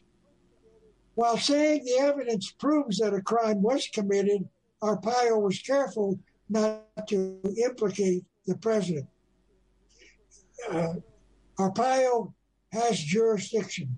He said the electronic document put up online by the White House was a representation made to the people of Maricopa County. He said, "You fraud, what you fraud one person in Maricopa County with that. You fraud every person in Maricopa County." At this juncture, we have advised Sheriff Arpaio we believe there should be a full-blown criminal investigation because a fraud was been has been committed in Maricopa County and the state of Arizona. Was that ever convened? It doesn't matter. A forensic examination of the electronic document proves that it was not simply scanned into a file, but actually put together in several pieces. Oh, sorry. I, okay. Well, let's read this. I had a copy of that. Yeah. Is that right? What? He You got a said. He said the document is. I'll tell you in a sec. The document is fake. The representations, therefore, are fake. No, what I did, Ralph, is I saw that. I, I downloaded it off the internet and I compared it to an, an actual document uh, that's put on the same kind of paper. And you could see the fuzziness around all the letters and stuff, which proves that it was cut and paste in there. Yeah. Yeah. But it- we responded like we're supposed to. That's a document we can get rid of. But no, just some guy and some guys, I don't know. They probably got PhDs from Harvard and, and they did the work. I, they don't know what they're talking about. Harvard, yeah. Uh, and Barack Obama took office. Listen to this. Maybe you know this as well. There's one more point. We'll see. Uh, there's one more point that I would like to discuss, and that is the woman who prepared the faith birth certificate said the sheriff's commission proved uh, was patched together. Mhm.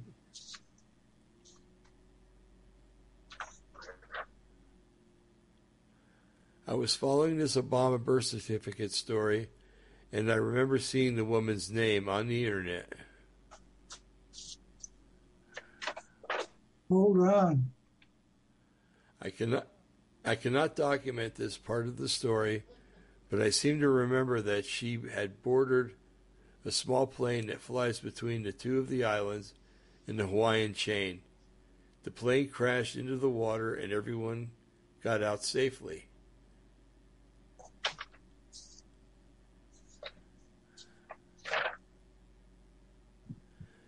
She didn't, and she was the only one who drowned. All the other passengers and crew were saved. I guess when it's your time. uh, excuse me, ma'am, get on board. I'm going to take a little flight. And then uh, they probably had sealed people in the water where they put this plane down and she drowned. Or maybe, who knows, she might have been. Yeah. That's one we don't know. But it's just, we know she died in a plane crash and no one else died. That's reported. Right. And let me continue with this discussion about Barack's five week trip to Kenya.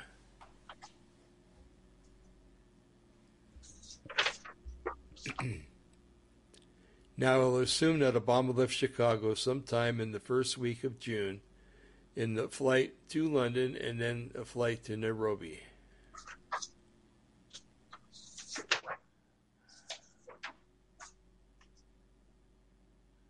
Okay, I've got a calendar here uh, May, June, and July. And all the weeks in June, one, two, three, four, five, are crossed off. And then the first, second, and third and fourth, third, fourth, and fifth, uh, uh, third and fourth, are uh, all um, are all highlighted too, like they're crossed. And there's there's so, the yeah. date that that uh, they believe uh, Maitreya showed up in uh, Nairobi. I put an arrow there, so he could have been there. Right. It, that's not proof he was there. Mm-hmm. But,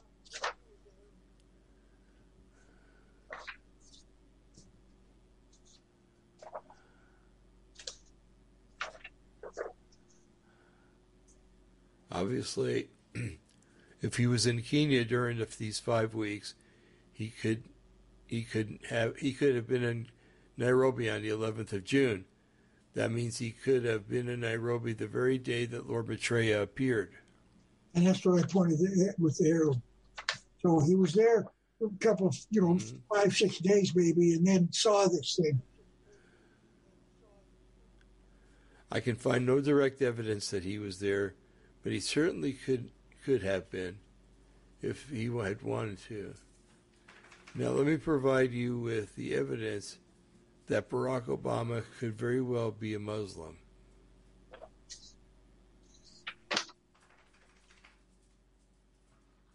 This is a picture of Barack Obama with his father, Barack Hussein Obama Sr. His father was born in Kenya and he was a Muslim.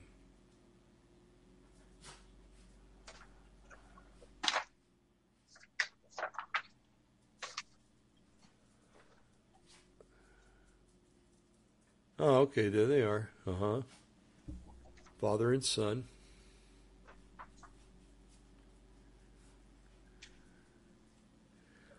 This is a poor quality copy of a form that was filled out by his parents when they enrolled Barack in an Indonesian school. The top line reads the name, and it has been filled out as Barry Soetoro. Forgive me, these, these are out of sequence.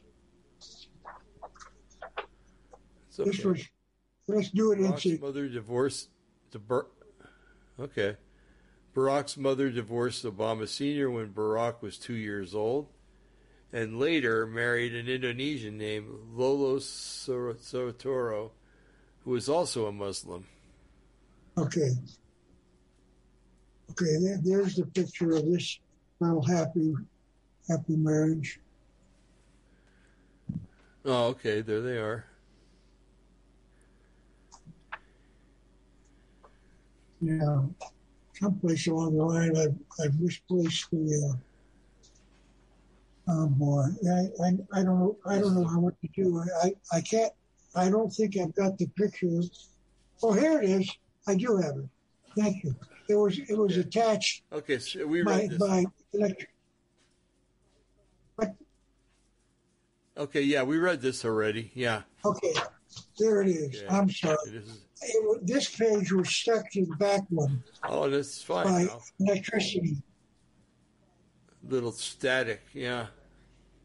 Now, so Barry is on the top line.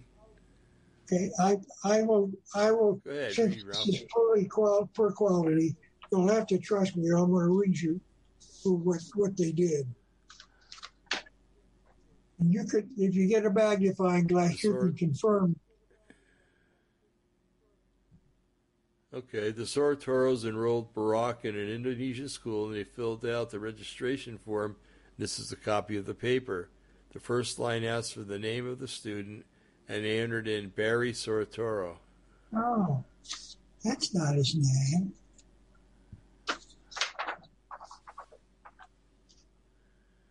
So it appears that his mother and stepfather changed Barack's first name to Barry, and I was unable to find an explanation as to why they did this.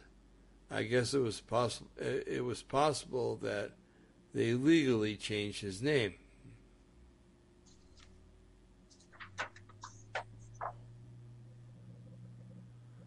Underneath that, it apparently asked for his nationality, and they wrote Indonesia. The fourth line asked for his religion, and his parents said Islam.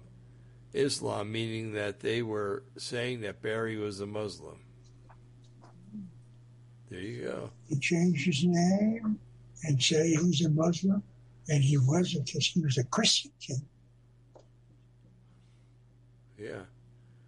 And then the bottom and then on the bottom, his stepfather signed the form. Now let's assume that uh, Barack, now known as Barry, is in reality a Muslim because his father Barack and his stepfather uh, Lolo Soetoro.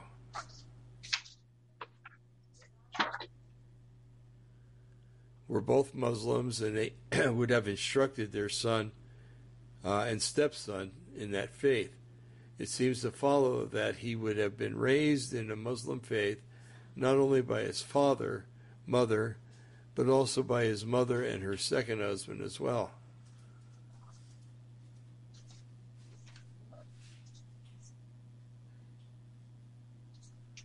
Barack H. Obama, the unauthorized biography. I, I use this book and the other one for communism, but that's it's the same book. But I just wanted you to know if they didn't know that. that that's I'm taking it from this book now.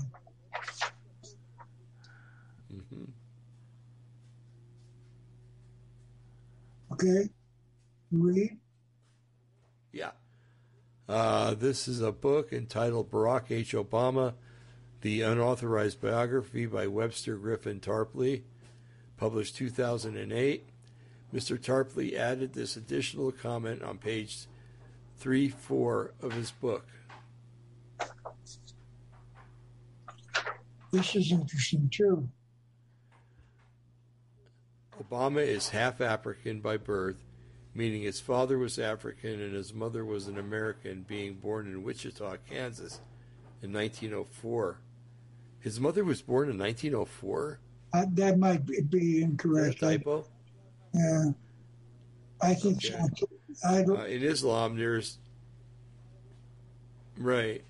In Islam, there is no such thing as a half Muslim. That's and right. That apparently was, you know, I joke with you about getting up in the three o'clock in the morning, and I'm doing that because I'm single. I don't care. I I take naps and then get up and eat and then go do my, you know, this work, and I miss things sometimes because that doesn't fit might be, maybe 1940. 40 would be better, wouldn't it? 62, or whatever, 72. Yeah, I think so. uh, that's what I've got it reversed. Yeah. Uh-huh. As the son of a Muslim father, Barack Obama was born a Muslim under Muslim law. So if a young Barack had been taught that, uh, taught that he would have to consider himself a Muslim, even when he reached adulthood. Yeah. See, that interesting. Half father only has to be a Muslim. Doesn't care about the, the wife. If right. he's a, born of a Muslim uh, man, he's a Muslim. Right. Now, let me summarize all that we have covered so far. As I have said, I can find no direct evidence that Obama was in the audience of June 11, uh, 1988, when Lord Maitreya made his appearance in Nairobi. We have maybe 20 pages to go, so it's going pretty quick. Okay. I have also read Obama's book entitled Dreams of My Father, published in 1995, and he makes no mention of a trip to Kenya in 1988. Just to save time. uh, his second book, entitled Audacity of Hope, does make one brief comment about a quote, his first trip to Kenya, end quote, but he does not mention when that was, nor does he provide any details about what he did while he was there. And that's the last. Well, no, there's one more book or a picture. So once Barack again, Obama, The Audacity of Hope. every book that I've held up, all since we started, I've read personally. I there it is. I've read it. Mm-hmm. Uh, there is only a brief one sentence reference about his trip to Kenya, quote, after quitting his job, end quote, as a community organizer in this in this book. Okay. You want to finish this, or are you okay? You getting Yeah, tired? or what? Yeah. Okay, please. I'm just. I'm, A little bit, but I'm good. But there are no details about what he did during the five weeks there. But there is a photograph, photographic evidence that he could have been there in 1988. The internet does not does have uh, several pictures of a young Obama in what appears to be Kenya, but none of them mention a date of his appearance.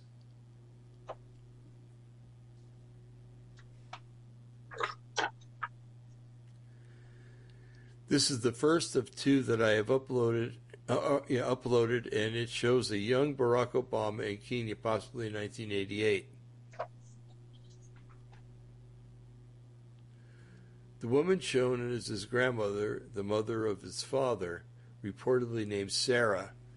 And this is uh, the second picture. It shows a family gathering and shows Barack standing in the second row, the second from the left.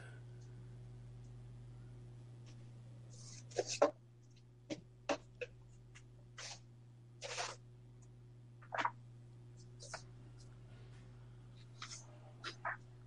here's the first picture. Grandma Sarah. Okay. Okay, with Sarah. Mm-hmm. It's strange. She died shortly after. She died shortly after the controversy about the booster tube. Uh, that's just a coincidence. Right. Okay. Okay, I see top row, second from the left. Yep, And that's the grandma. Sarah again. Oh, Okay.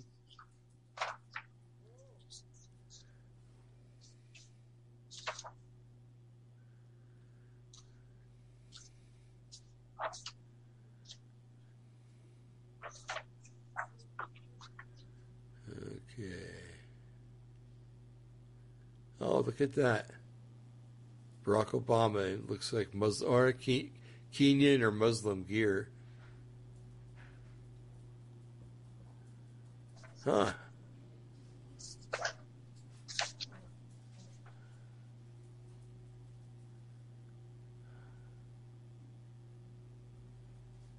Wow.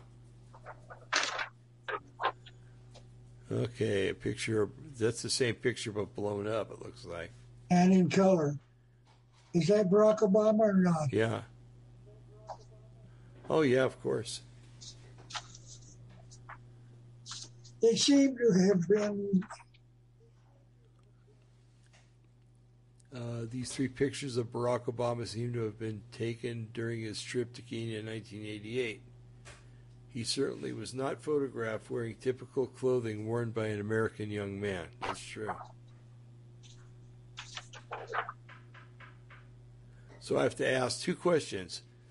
Is this Barack Obama dressed prior to his meeting with Lord Maitreya? in Nairobi, Kenya on June 11th, 1988.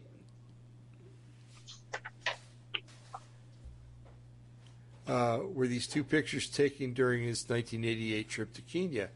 I ha- I must admit that all of this is preliminary research, but it is certainly something that needs to be thoroughly examined. Amen to that. Because if it's true, it seems to tell us a great deal about the time in Barack Obama's young life before he became president. The time of his trip to Kenya was excellent, but none of his books and articles that I have read even briefly mention his tra- travels to Kenya, and they do not provide any details about his five week stay. I wonder why. That's this is connecting him to Kenya. That's why. And Plausible deniability. Yeah, yeah. Mm-hmm. Okay. Interesting. Uh, so I leave it as something that needs to be thoroughly researched by someone with the talents and the time to totally dig into uh, dig this story out probably have to go to Kenya to talk to the people. I, but no, I'm not going to do that. This is not not crucial. I think I'm building a good enough piece. Uh, go ahead. I'm sorry. For sure, I think so too. Uh, so until then, it is a bizarre story, but there is certainly circumstantial evidence that young Barack Obama did travel to Kenya to meet Lord Maitreya. Now, let me spend a few minutes in a discussion uh, of the individual identified as Lord Maitreya.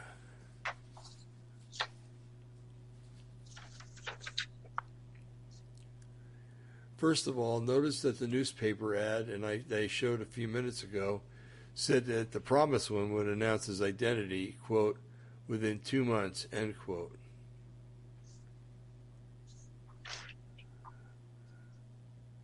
The ad appeared on April 25th, 1982, and he did not, uh, and he did not, again, did not make his day of declaration as promised.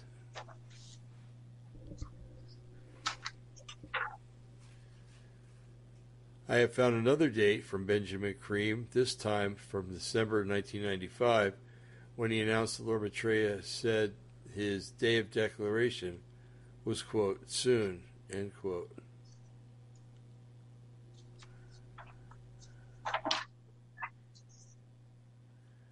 Today is May 25th, 2015, and as of this date, this promised one has not made his identity known to the world.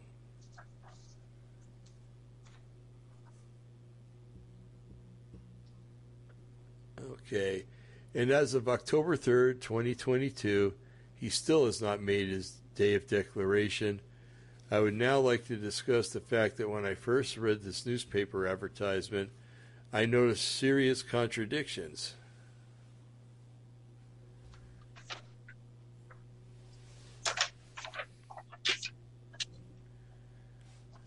Uh, let me repeat how this appointed one has, has how this appointed one would make his presence known to the world. And within the next two months, he will speak to humanity through a worldwide television and radio broadcast.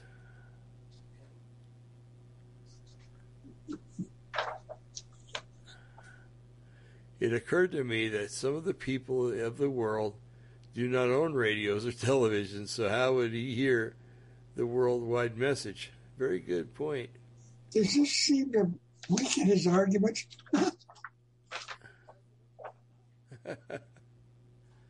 Secondly, about one third of the world is sleeping at one, any one time of the night. So even if they had radios and televisions, they might not be awake to hear the message.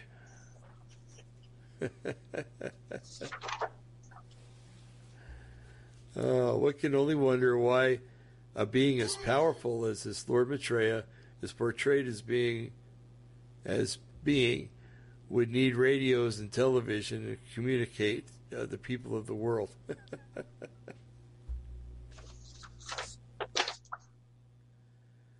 but then the ad went on to point out that he would use the means to reach the people of the world.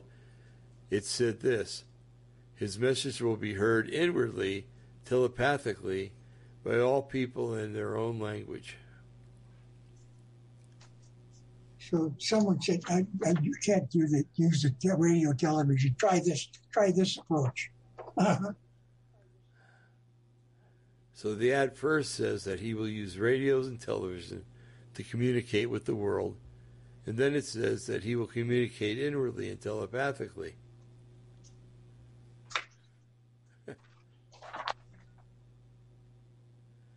so which is it going to be? It seems to be a major contradiction. Um, if he can communicate inwardly telepathically, he would not need have a need to use radios or television. That's right. Well, just that, that makes sense, doesn't it? Yeah. But as I said, Lord Maitreya has not acknowledged his identity as of today, May 25th, 2015. In other words, it did not matter because Lord Maitreya didn't communicate with or without radios or television. and he didn't do it telepathically either. But I can presume that many people on Earth uh, might be aware of his presence on the Earth, but not be aware of the problems I mentioned. And could actually and could actually believe that the Lord Maitreya was really the one awaited by these various religions. But we have to be fair to Barack Obama if he did attend the gathering in 1988. He might not have known of the contradictions and felt that he would need to meet with uh, this promise uh, Imam Mahdi of his faith.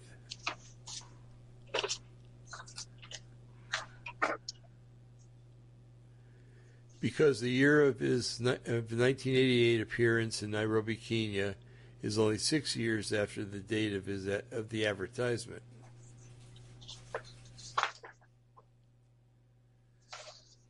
But all in all, I would say, in the year 2015, Lord Maitreya failed to bring the world his message.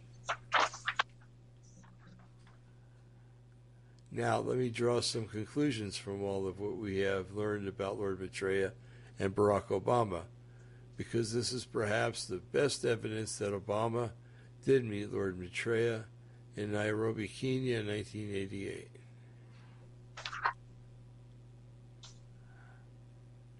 Um, and he believed that he was the promised Muslim Imam Mahdi. First, we must remember that one thing that the Lord Maitreya promised us was in the future was change, profound change. This is a picture of Barack Obama at a podium that is displayed. Well, that is displayed one of his campaign signs during the presidential campaign of 2008. Yeah, change. and we have the picture coming. Here we go. Change that we can believe in.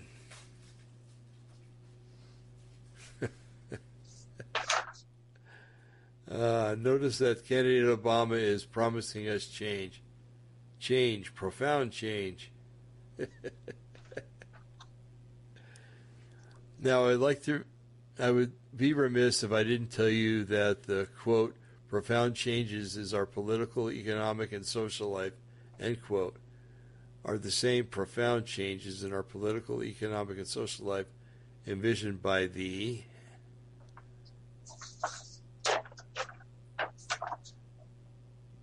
envisioned by the Novus Ordo Seclorum, Latin for the New World Order, announced as America's secret destiny by this nation's founders in, in uh, 1782. And if you want that document, may I urge you to consider reading my book entitled The New World Order, published in 1990.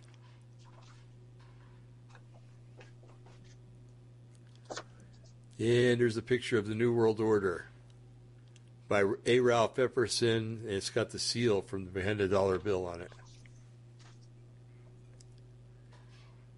Now I am bringing my presentation to a close. I want to give credit to Lord Maitreya, his supporters print a newsletter called The Emergence. you threw me for a loop with that one, Ralph. you really surprised me with that one, giving credit to him. Well, yeah. Emergence. Okay, there it is. There's, so there's a copy. It's, they're mailing these out. No, I'm, I'm saying uh-huh. there's a re- there's a, a, explaining that comment. I know, I know. It just it took me by surprise when I saw it. and the last one I received from them was dated April 13th, 2015, and it contained a message about Lord Maitreya, and it was. We're almost finished. Three or four more. Maitre- Maitreya's open. Okay. Maitreya's open mission has begun, and he himself has said, Soon, very soon, you will see my face and hear my words. he better hurry up. He's getting older. Yes, I know. I think it's important to point out that for years he has not had his day of declaration, and therefore he, we can honestly say this about Lord Maitreya. Maitreya will betray you. um, he is not who they say he is. So very true. I am closing this presentation on October 3rd, 2022, and Lord Maitreya has still not made his day of declaration. I have to give him credit for that. Here, here's what I meant by that. He's unreliable. he won't give up. Thank you for watching this presentation. May God bless America. And now it ends. Want to shut it down, Ralph? What's that? You want to end? Yes. Should I close it off? Well, it's up to you. Okay, well, folks, we want to. Th- no, that's okay, folks. We want to thank you. Uh, Ralph, you did a wonderful job. I mean, that was an excellent presentation. Thank you. David, it's my pleasure because I'm hoping it'll reach people and you'll see something's going on here. And we better get busy. Exactly. That's right. I agree totally. Get the word out there, folks. Get to work. So, Ralph, thank you so much for being here with us today. And and uh, well, heck, you know it's your show, so it's what am I thanking show. you for? Uh, Let's just say we're a partnership. anyway. I mean, if you couldn't read the English language, we'd be in trouble. Uh, yeah, right. Because I'm showing these things. I'll repeat it for the last time, and then we can end. If you hear it and see it at the same time, uh-huh. you retain 60%. If you only hear it or see it, it's 15%. So you increase your effectiveness by four. That's right. That's why I do it. That's right. You know, I know darn, I know darn well that I, as I was reading along, those of us, those that are watching this, they were reading along too. Okay. You know? Well, that's what they're supposed to do. They, yeah. I'm trying. Oh, okay, I got a question for you. Just a couple of minutes after we ended. Okay, so stay stay tuned. Yeah. Uh huh. Yeah. Okay. So, folks, we uh, God bless you and thank you for being with us. We'll see you next Wednesday. Ralph, God bless, and I'll talk to you in a minute. Okay. God bless to you, David. Thank you very much. Onward and upward. Ex, ex, excelsior.